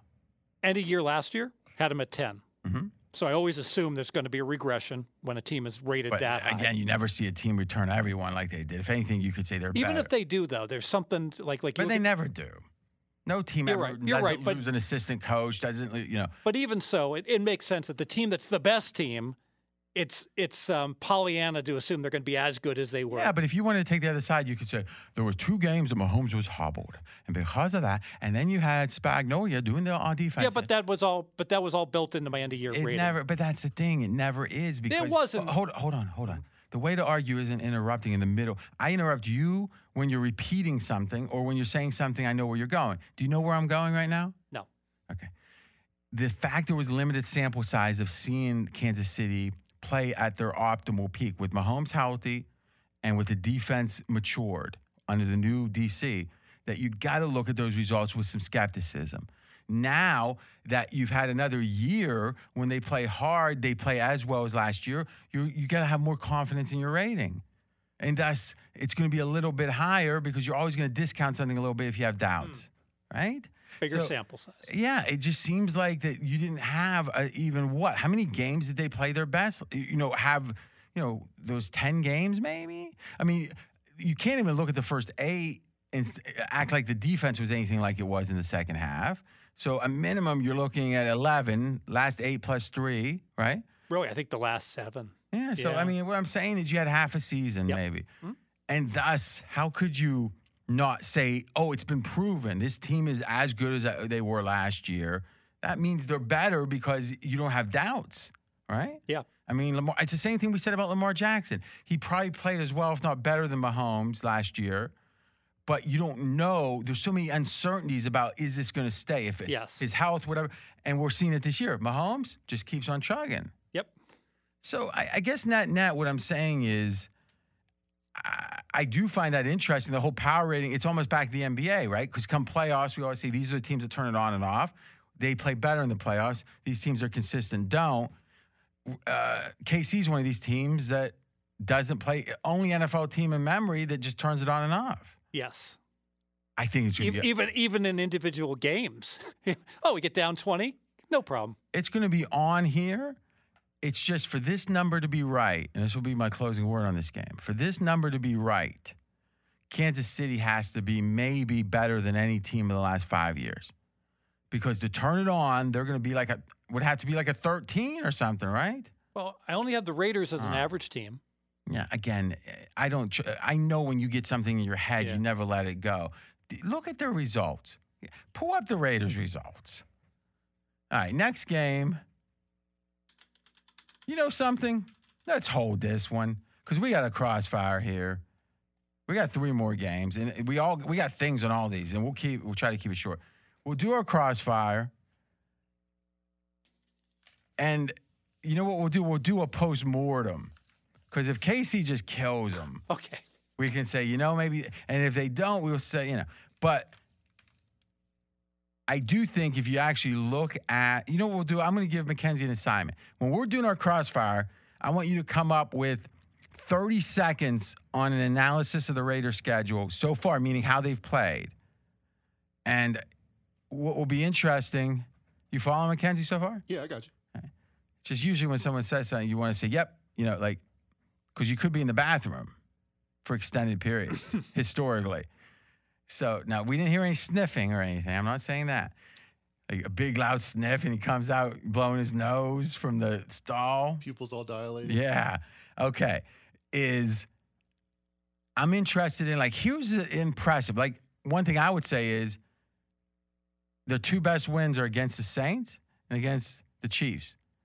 Is there any team that has two wins more impressive than that? I don't- I'm on it. Maybe the Steelers, but maybe not. Because Baltimore looks to be less than we thought. So now, well, what games did they lose? Well, they lost to New England in New England. And you could say, well, they're not that good. Fez says they're hardly good at all. But I would say this Belichick, under any circumstances, is able to take one dimensional teams and make them uh, inept. We know the Raiders, at least at the time, were one dimensional. Now, what's interesting, Fez, now that we're into this, we should finish. The net, if you look at air yards, now you like to do that sometimes. I don't know if it's random. Let's look at the last, let's look on the season real quick at air yards for day, uh, for Carr, not David. And then I want to look at like the last couple games. And I think what we're going to see is Carr is winging it like he, we've never seen before. So if fundamentally he's addressing the limitation that's always made people kind of put a real ceiling on Carr, Boy, that changes a lot of assumptions. So where's Carr at on se- on the season in air yards? So Derek Carr's intended air yard 7.8. Yeah, I don't care. What's he ranked So he's 14th from the bottom. On the season? Yes. Okay. All right. So now the ball, but okay, but how many are listed? I don't know. He's 24th. Okay. Somehow Mackenzie was able to do it. Okay. So 24th. Okay. How, let's just look at Mackenzie. You can continue with this. Uh, how was he the last game, the game before that, the game? Let's just take a sample of three and see how much better he is in 24th. Because my understanding is, I haven't done this analysis, it's much better. I would make the case a team like Kansas City, as well coached as they are, they're not Belichickian, but you know, in that universe of if you're limited, if you're one dimensional, it's going to be hard against that kind of team. Maybe the thing that made the Raiders one of those teams that would win close games against teams that were comparable to them, that was just outgunned in certain games. Because that's what happens. These teams that win a lot of close games get outgunned in the other games because we think they're better than they are, but the things they do to stay competitive don't work against that next level team. Maybe the Raiders are addressing that with Carr going downfield. Yeah, and the Raiders certainly aren't one dimensional on offense. The Raiders, you know, offense is not the problem. Yeah, but it's not just pass or run. It's running and short passing is almost the same thing, right? Yeah. If you're playing zone, it's like how much of the field do you have to cover? Belichick is the, and it's the same reason I like Green Bay. I think the Colts are doing that, and against teams that can't attack the whole field, they do well. Aaron Rodgers, I think, will attack the whole field. If the Raiders can start attacking the whole field, the thing that Belichick did to them not that long ago won't work anymore. That's a great point. I know that Carr has been like going deep to receivers like Agholor. yeah, we don't like. need to be Yeah. anecdotal. What what's So, the numbers? Week 10, he was f- uh, fourth. Week nine, he was second. Week eight, he was 28th, but that was the win game in the Cleveland. Okay, yeah. So, this man. So the two non-win games recently, his air yards were fourth and eighth, fourth and second. fourth and second. And if you take fourth and second out of the season, he's moving towards you know thirty out of fifty or whatever they have listed because they got everyone listed that threw more than ten passes. It's a pretty big difference, don't you think? Yes. All right, Fez. You can thank me later. I I gotta tell you, man. I feel like this narrative of the victory lap is gonna make people. It feels like that it's gonna be accounted for and maybe more because I don't understand this line. And you got the Raiders as what? Average team. Do you think that's right? I mean, I know that you did. Now you've got new information. Like, who is the team above them and who's the team below them? Miami is above them. Hmm. All right, their D's good. Their offense. I go ahead. Tennessee and Atlanta are below them. Now let me let me add one thing. I've got the I'm not- Raiders. I'm not I, saying I I, have the Raiders at a zero. Maybe I've got a little bit of a bias in my numbers because teams 13 through 16 are rated as a 0 Mhm. but obviously those are teams that are above average. So maybe my averages need to be bumped up by half a, a game, and in other I words, have a- point. A point. Half point because my average is probably going to sum to minus a half right now. Okay, that's interesting. So, who are those teams all clustered with? Because we talked about the teams above. I mean, like, name me all the teams that's within a half a point. All right. So Miami, Mm-hmm. Las Vegas, Tennessee, Atlanta, and then Cleveland is below those by half. So half. the four, the other ones you named were all tied with them. right. Cleveland's just a little below 'em.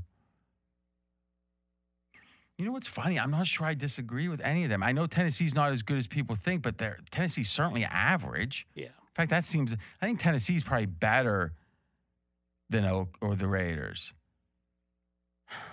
That's weird. This, is, you know what's weird though? There's really, except for the Jets and the Jags. I mean, the Giants have covered what six in a row. Is it six? It's some crazy number. Huh. Who's the Who's the third worst? I, am sure there's one more, but like the fifth worst team isn't that. I mean, Washington's in the mix. Read your bottom five. Jets, Jacksonville, Washington, Dallas, Giants. Yeah, see, the Giants aren't that bad. No. They just beat Philly. All right. I'm Covered going to look six at of the, seven. Say it again. They've covered six of seven, the New York Giants. They almost beat Tampa. I mean, it wasn't. Yeah. Qu- remember, they played well against Pittsburgh. And it- here's the thing about the Giants. Now, this wasn't updated this week, So this is one week old. But, and then we're moving on, is the Giants, I expect a lot more. And this doesn't necessarily tell you much about how good they are, but it tells you I expect a lot of scoring. And here's why. And this uh, sharp football analysis is it talks about, or the, I did a little manipulation of the data, and it says, uh, or what I wrote, New York's offense has played against the toughest pass defenses, number one, and the number one rush defenses. So it really is a situation that if you just look at it like statistically, it's not just the Giants have played against the toughest defenses. They've played against the toughest defenses in a massive way to the degree that it's been the toughest run and the toughest pass. So it only makes sense that the Giants offense is better than they seem because the competition has been so tough on that side of the ball, who the you know the units are playing on defense. But on all, the defense of the Giants has played against the third easiest group of offenses. So thus the Giants defense looks much better, or at least better. So the Giants offense, and again, this is entering last week, is much better because they played such tough defenses. And the D is actually much worse, or at least worse, because they've played against easy, not good offenses. So, Mackenzie, it's interesting. If you have a team that's extreme either way, whereas both makes it tougher, that, that means that team's just better. In this case, it means there's just going to be more scoring. Net, net, I think they're probably better just because it's so extreme, the defenses they've played against. So, I think this also adds to the Giants being better than we think. But boy, the scoring is going to be through the roof. Yeah, and the you can see it in the totals that have already happened. Only three overs so far this season out of 10 games. But I'm guessing, if I remember correctly, didn't they go over la- last week against Philly or it didn't? No, it went under. Oh, you know, I'm going to look at them. What, who's the Giants got this week? They're by. Okay. I don't think they're going over or under. Fez, what do you think of that analysis?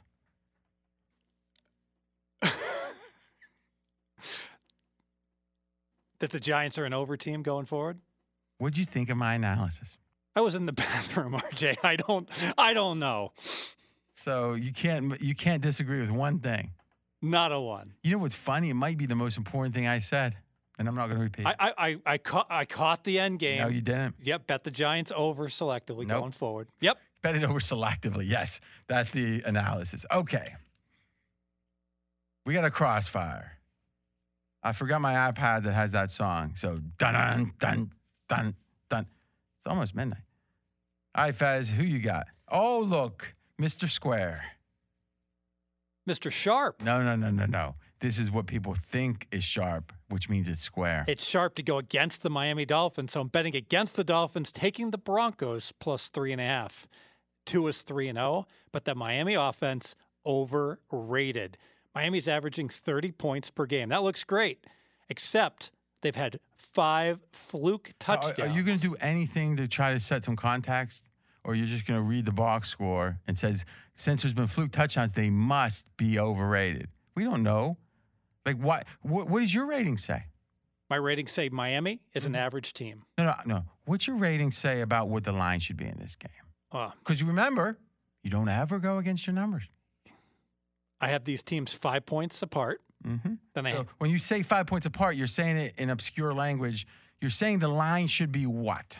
The line. If we're just looking at the numbers, you never go against. if I give one and a half for home field, Well, is that your assumption? High, Is that your assumption? yes. Okay. And- so, so somehow Denver is the rarest of the rare home fields that it's so good. What's Denver's ATS record at home the last, I don't know, decade? I mean, they haven't changed the altitude, have they? 5280. It hasn't changed. Okay. So, in theory, if there was an intrinsic value to home field that the market doesn't capture, they would be better than 50% at home, correct? Correct. Okay. So, Mackenzie, let's do this. I'm going to be fair to Fez. Take a look at Denver at home, and all I want is start the year after Peyton Manning. Because it's only fair to say Peyton Manning's a different breed, and they've had what eight quarterbacks since. So let's call them all the same. So whatever Manning's last year was, I don't remember. Let's just go from there on. We're gonna have like five years or so. Yep, five years, 48% Forty-eight at home. at home. Yeah. What about the? And how many games is that? Uh, 36. So 36, five years times eight. Okay, Eh, that doesn't make sense. Wouldn't there be 40? Yeah, it's four years, starting in 2016. Okay, so when you said five, you were okay. Yeah. So, and there were playoff. ga- I guess not playoffs either. I don't even understand that. I guess Tebow had playoffs, but Tebow was before Manning, huh? I don't know. It doesn't matter. Fez, what's going on? Wouldn't that intrinsic value of the altitude exert? And that's even counting. well, hold the- on. Hold, on do me a favor, Mackenzie.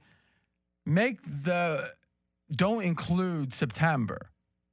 So just go month and it goes, you know, or or or in brackets. You follow me? I just did month greater than nine. Okay, so that won't count January, but that's fine. Uh, we can add in. We can do a second search in January. Go ahead. So that's 46%. That's lower, Fez. And it's possible that the market is well aware that it's difficult to play in altitude and it's assessing. But then wouldn't that be the case now too? Did the market have amnesia? no. No. And they're 1 and 1 and 0 at home in that time period in January. Okay, so forty-six point five. I don't even think it's that, but go ahead. But I know why you're doing this because you're going against your numbers, aren't you? I am going against my numbers. So you got to make up stuff You're right. So give Denver one for home field. like everyone else. give them another half because Miami has to fly across the country. Well, don't people have to fly? To, Denver's somewhere where everyone has to fly, right? And it's all just about the same distance, right? I mean, East Coast flies the middle country, West Coast flies the middle country. You can make the case Miami, um, because they're coming so far south, it's another hour. So I, I can promise you this: when the winds change, and you know how flights can take like an extra twenty minutes, I don't see a lot of market moves on that. I don't think an extra hour in the plane is the issue here, is it? Maybe it's a quarter point. I don't think it's anything. All right. So if it's just one for home field. Maybe field, a hundredth of a point. let's stick with one. So we come up with Denver catching four for my power rating number adjusted for home field. so you're going against that. So I'm going against my number. this must be a special case. It's a the special case is that everything has gone so right for Miami and Tua in the But first. that's three all built into the numbers, right? Yes. So it's a moot point, as Jesse Jackson would say. M O O T. Let's see how Not Miami. mute, Let's. M-U-T. Miami has not had to handle much diversity. So you now you you know in chess you ever hear of off book? Yes. What does that mean? That means I have memorized my moves, Mhm. and now I'm out of book, and I have to use my brain to You're figure out what You're to off book right now, right? Yes. So literally before you have not said one thing that has held water to go against your sacrosanct ratings. Yes, because I'm talking about all these reasons Miami is Uh-huh. overrated with their offense and all this production, but that's all in my power rating number already. That's why Miami is rated so low. Exactly. And even with all that known current information. and even with all that that with that low power rating number they have that is lower than everybody else on the planet pretty much, I still have Miami laying 4 in my power ratings. Continue. So now I'm I going to agree with everything you're saying so far. So now I've got to I, I've got to find another reason because the power oh, ratings aren't going How's to it sound? You don't have to find another reason. You have to change your pick. Because there are no good reasons. Meaning, if you haven't found it already, you've probably spent multiple hours. If you add up the time that you spent league wide that applies 132nd or 116th of these, you spent hours on this and you don't have any reasons. You're right, you're right because directionally in Yes. the past, a team in Miami's situation would be freaking laying six and a half, and there would be value taking the six Welcome and a half. to the modern era. Fam. and now the modern era is the line's three and a half, and I'm like doing what I've done for years that has won, and I'm ignoring the fact that the market you is just, aware. You just need to add one piece to this, which is okay, is this factor being accounted for? yes.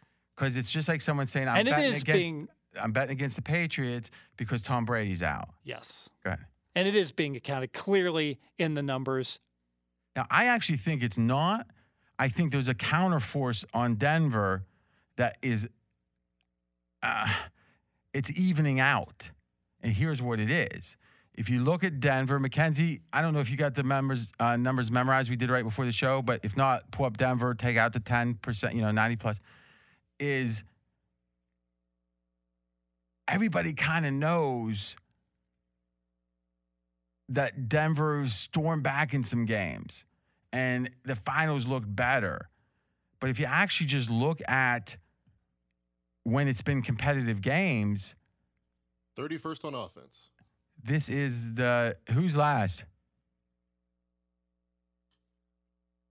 Dallas Cowboys. Literally, Dominic DiNucci. We hardly knew you. Is the only guy that could do worse than this team, and that's what four last four weeks. No, that's the full season.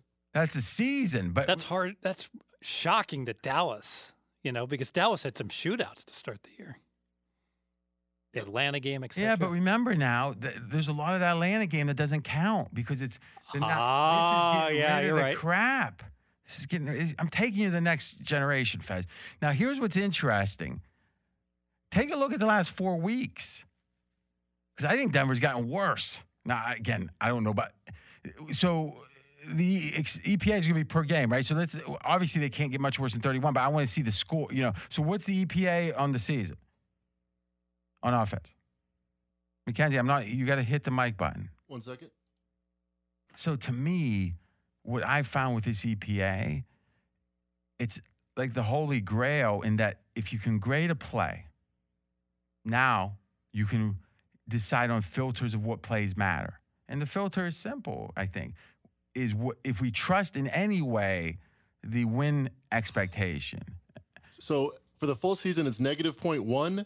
Last four weeks, it's negative 0.2. So twice as bad. Yeah, yeah. Okay. Um and negative point two is ranked what? 30th. Okay. So I mean, this is any way you cut it. And now the defense is supposed to be their saving grace. I'm interested in the D just in again uh, competitive times in just the last four weeks. So you know, lop off 90 plus four weeks. They're 25th in the league last four weeks. So Steve, this is the 27th, you know, 27th best team. Not to mention, isn't Lock like half injured? Yeah, there was concerns he wasn't even going to play with the shoulder injury. I think there should now have been practicing. optimism that perhaps he wasn't going to play. There was a ray of sunshine. And couldn't we make the following case? Was Denver still a little competitive last I mean, like last week, what was Denver's belief of their season? Was it over? No. Is it over now? Oh, completely. So this is a dream crusher. Yeah. And you know what? I'm going to coin a phrase. I did coin dream crusher. I'm going to coin this one franchise crusher. You follow? Yeah, that What, got- ha- what has Denver perhaps have to face? the fact that they're a bad team Franchise crusher. no quarterback. That, that the whole season was built to see if Lock was as quote unquote good as he was last year. And what is our conclusion? He's not. He's not an NFL quarterback. No. He's not Ben DiNucci. He's a backup quarterback. Him and Dominic DiNucci might be hanging out together. Yeah. Except Ben, or I'm sorry, except Lock has his, you know, check, whatever check he got as a second round pick, and Dominic just has the inheritance from Dominic Sr. That's it. And let me tell you, Ben Sr. didn't pay much in the 70s. They called him jobbers, I think. Fez, I've got you. Uh, do you want me even to do a presentation? I mean, seriously, why don't you say, you know, you're you wouldn't bet? Well, by the way, we've auto betting 300 here. Yeah, I'm gonna I'm gonna roll up the white flag here. I'm not betting Denver. and that's the the the that's the rub here. Sometimes there's different. And listen, there's a bunch of things going on. I have no idea. Meaning, I didn't have any idea about this last year. You know, we've put up entering the Super Contest the last two years in the gold. We had the fifth best record over two years of everyone in the world. We are at 57.5% this year, which we probably are. Well, no, I mean, I th- our first two years was in that range, but what I'm saying is to do it a third year means a couple people have dropped below us. Yeah. I, I mean, we'll do the math, but what I'm saying is we're, we're certainly in the top five. I didn't know about even know much about EPA. And there's a lot of things still going on. All we can do is trust the market's going to be right about most things and then find out what they might not be right about. There's probably 50. There's a guy with the flu right now that if we knew it would be huge. factor, but we don't know. And the theory is in the long run, that evens out, but it creates variance. Thus, I think one thing we can do is avoid lose, avoid the 50% losers, maybe. Because I think your handicap generally feels right. It's just the one thing that makes it invalid, I think, is the market's price in Denver as if they're still a really good. They're like Atlanta Light. Like they're a really, uh, not that long ago, they were a really good team. And then it became, well, maybe they're not a good team, but they're not that bad, right? They're 15th. I think, you know, what does DVOA have them? And again, I'm not saying DVOA is intrinsically flawed, but I think they're fairly high there, right? I think they were like 16 a week ago. Hmm. Football Outsider says Denver 31st. Okay, then maybe that was an extreme the other way. So, boy, Fez, I thought you liked DVOA. I do. Uh huh. The market, if you look at Denver's, uh, every game seems kind of absurd that the lines at. Like, let's just look, it should be the last thing on this game. Let's just look at Denver's last four, three or four games, Mackenzie. What's been the line and what's been, the, and give me the game. And look at just last game against the Raiders. Yeah. The Raiders were only laying three and a half in Steve- Vegas. Yeah. So they're saying Raiders are two points better than Denver. Yeah. Steam, baby, because it opened like five and a half. Yeah. Right? Steam. So they were hosting the Chargers. They were getting three points. Okay. So at that point, a, De- a Chargers team that was considered 12 or 13, really, right? By a lot of people At that time, yeah. at that time. Uh, remember, the only game they've lost by more than a touchdown is this game against this Miami team. The best performance of the year against the Chargers. So that one showed Denver a lot of respect. Go ahead. Then they're at Atlanta and they're uh, catching four points. Now that's showing you how much they love Atlanta. But if you Yeah. reconsider how much they love Atlanta, which they think is like the 12th, again, they are more like the 12th or 14th best team. Again, the pure power numbers. I get you're human and, and I don't trust those pure. I think there's a human element those computers don't consider. I kind of like us saying, yeah, they're better than we think, but let's go back two slots mm-hmm. because I don't trust just the numbers. But go ahead. And then they were at the Raiders last week catching three and a half points. Hey, give me uh, one more week back. So the week before the Chargers, they were uh, interesting. They were at the, they were hosting the Chiefs. They were catching seven points, Now think which about is the that. same as the Raiders right now, pretty much. Yeah. Denver's been getting, and the week before that, they they got bet down against New England, right? When New England was thought to be good. Yep, from ten to seven. So Denver's been bet every week. Yeah. Someone hasn't gotten the memo. This team's not very good. And the funny thing is, Mackenzie, you got both of them up. Maybe you can do this real quick. You're pretty smart. Subtract out. So what you got to do though, you got to normalize it by play count, right? Which you should be able to. Is you can look at the number. What you want to do is you want to take all snaps. That's your second data set. First data set's got the 90, the, the extremes out.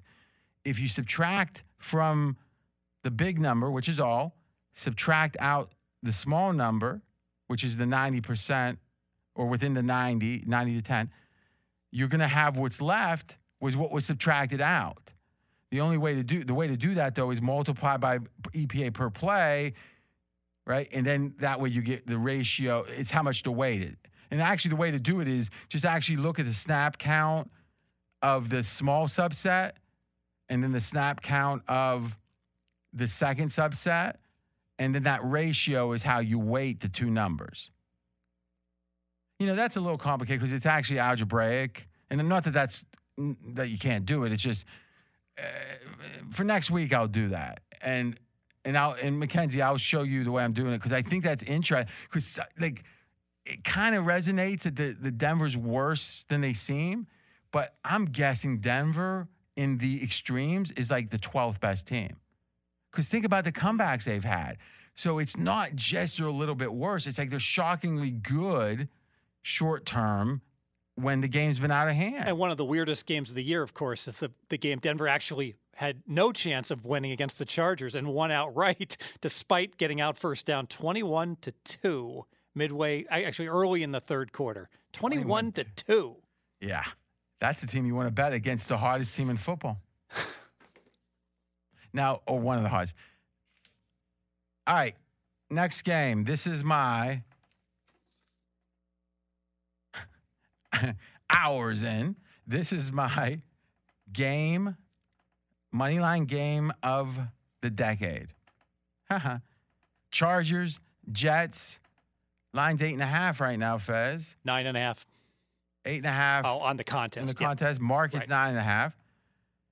I like the Jets on the money line. Four to one. You've got a trend, which we've done in the past. You were smart enough to think, hey, let's check it out. Give it to us. Yeah. So the trend is betting winless teams off of a bye. What's the rationale?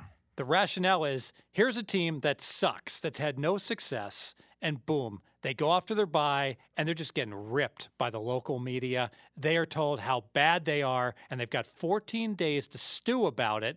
And then you're almost And I think there's another thing here.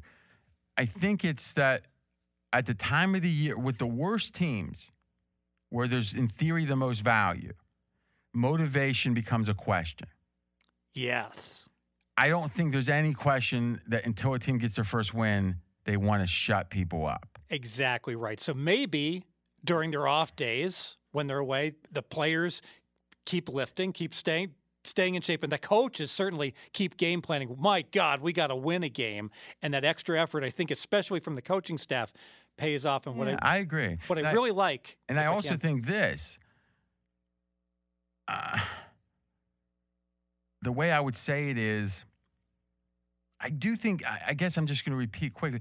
I do think that dynamic of, oh, play underdogs, but if the, if the team's not motivated, or even if they're just 5% less, mo- I think that this week you could make the case the Jets are the sixth most motivated team. You know, maybe Kansas City. Mm. man. I mean, other than the matchups of match, you know, like we've been waiting on this division rival. Jets want to win because also, let's be candid.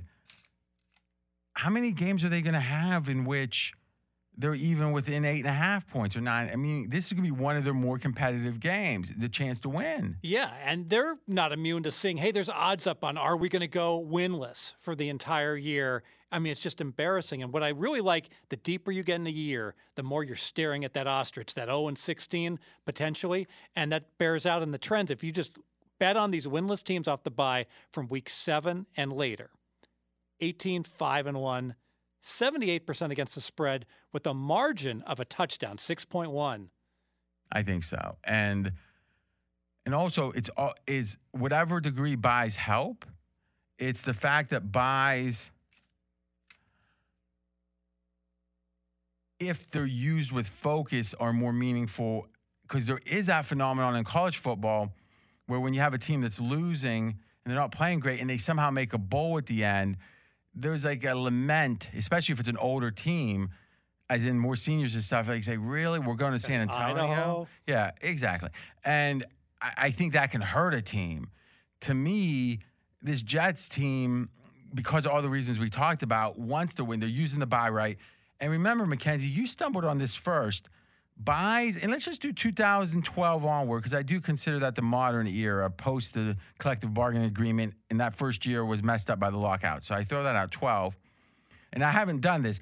Give me teams off of byes that play home and team off of byes that play away. If I recall, away is about 54%, home is about 50. So what we're saying is mathematically, whatever the dynamic is, a bye doesn't help as much when you're at home, but it helps when you're on the road. Um, Jets are on the road here. What else you got in this game, Fez? Jets are finally healthy at receiver. How many times the first half of the year did I tell you, RJ, no skill position players? Jets are really struggling. Well, the top When three. Golladay gets back, they're going to be fine. There you go. So I'm not. I'm not saying these guys are world beaters You know, maybe they could trade for T.Y. Hilton. The Jets. or AJ Green. Uh, their top three wide receivers: Mims, the rookie, he's played three games. Crowder, he's their best wide receiver, five, and Perriman, five. So all of these guys have been hurt at least half of their games year to date, and now they're all back to full strength. And we saw that against New England. All of a sudden, Joe Flacco was going deep with these guys and having great success in that game because he had his receivers back. That well, mm. that certainly was a factor. part of it too was the amphetamine mix in the shot. Oh, is that alleged? No, he did. It did feel like it was five years ago. I mean, he. It was. Yeah. Like, it was like. Um, And it wasn't the receivers. I'm not saying that that didn't help. I'm saying Flacco perked up. They woke him up. They told him what year it was. Went from a walking And- and- corpse to a to, to a competent And he- quarterback. and, he saw New England and said, "Oh, I'm, it must be back in 2015." I mean, that, I tell you this, and I'll say this honestly: you heard it live. I loved Jets under team total in that game, and when it was Flacco, I said, "I'm off," Hmm. because to me, everyone's going to downgrade because of Flacco. But I think against the Pats, no. Plus, you know what? Flacco can throw to all parts of the field, even if it's not great anymore. He's still got an arm. no doubt. Sam Darnold, I don't know. I mean, I think the mono took it out of him. This is shocking. Now, this 2012 delineation point is not arbitrary. Everything changed after that. Offensive line play, everything. Home teams off a bye are 44%. 4 4. How many games is that, Mackenzie?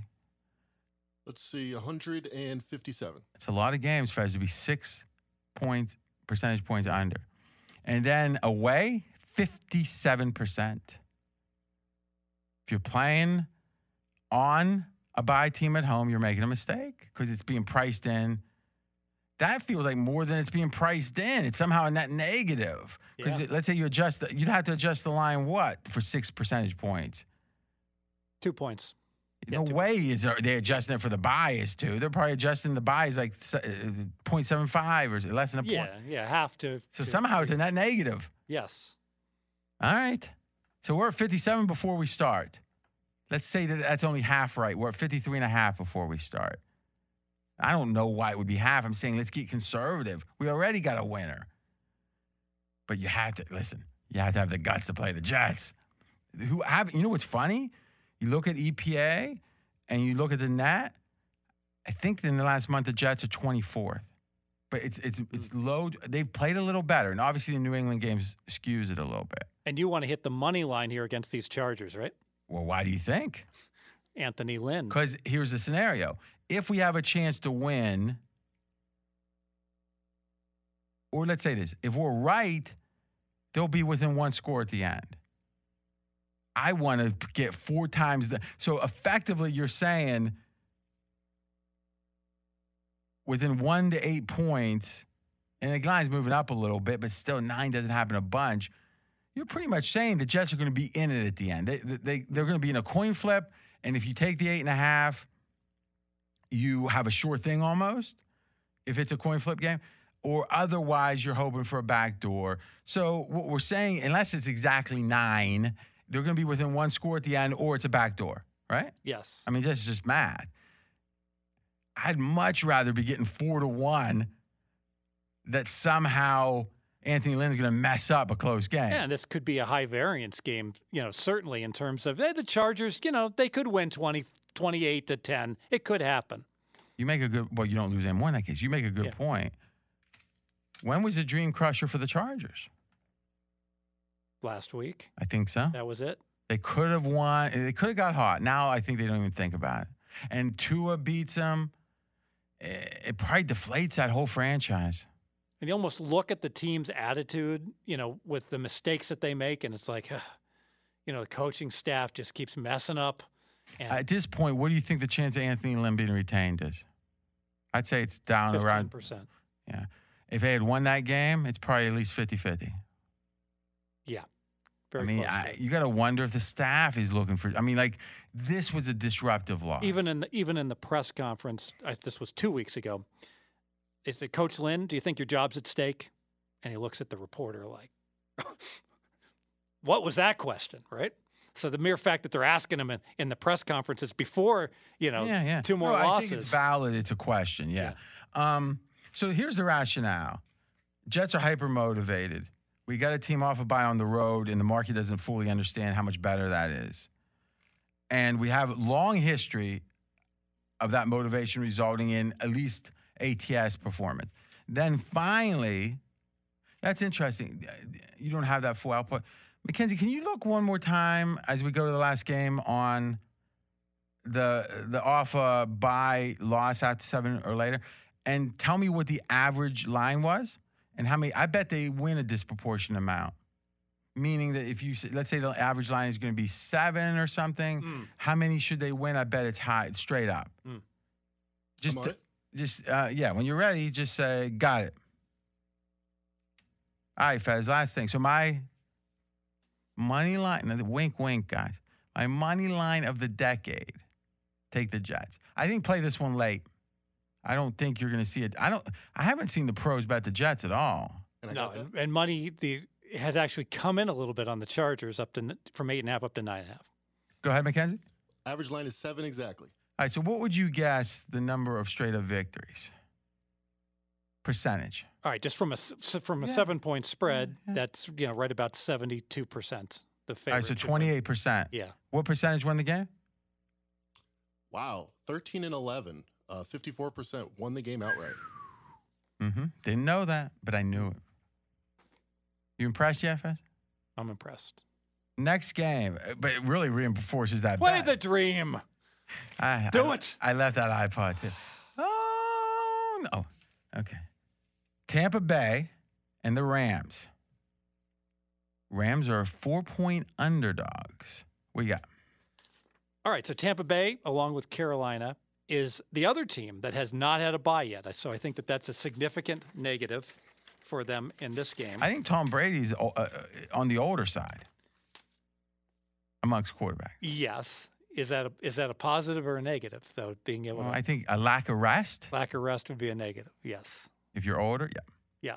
yeah. Um, power ratings wise, I have these two teams one point apart only. So that certainly favors the Rams significantly for this this line being four. Says the Rams are not being given enough credit.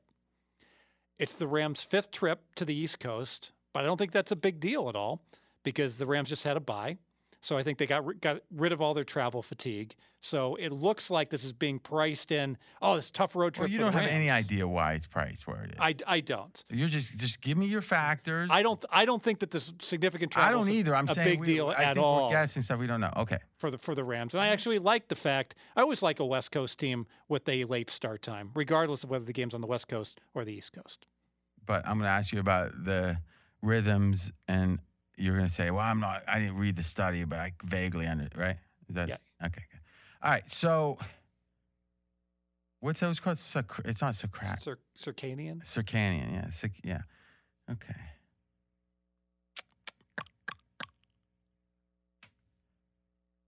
I like the under, and I like it a good bit, but I don't love it. And here's why: Rams have a, a underrated defense. It's considered to be one of the better defenses. I think it's now the best defense in the NFL. Who else is in the contest? Pittsburgh. Okay. Uh, Tampa. Rams. I mean, who else is in the best de- football outsiders? Who's the best defenses? Second. Now, on the other hand, as Fez is getting that, you got Tampa one, uh huh. Pittsburgh 2 Mhm. Indianapolis was four. Mm-hmm. Where's three?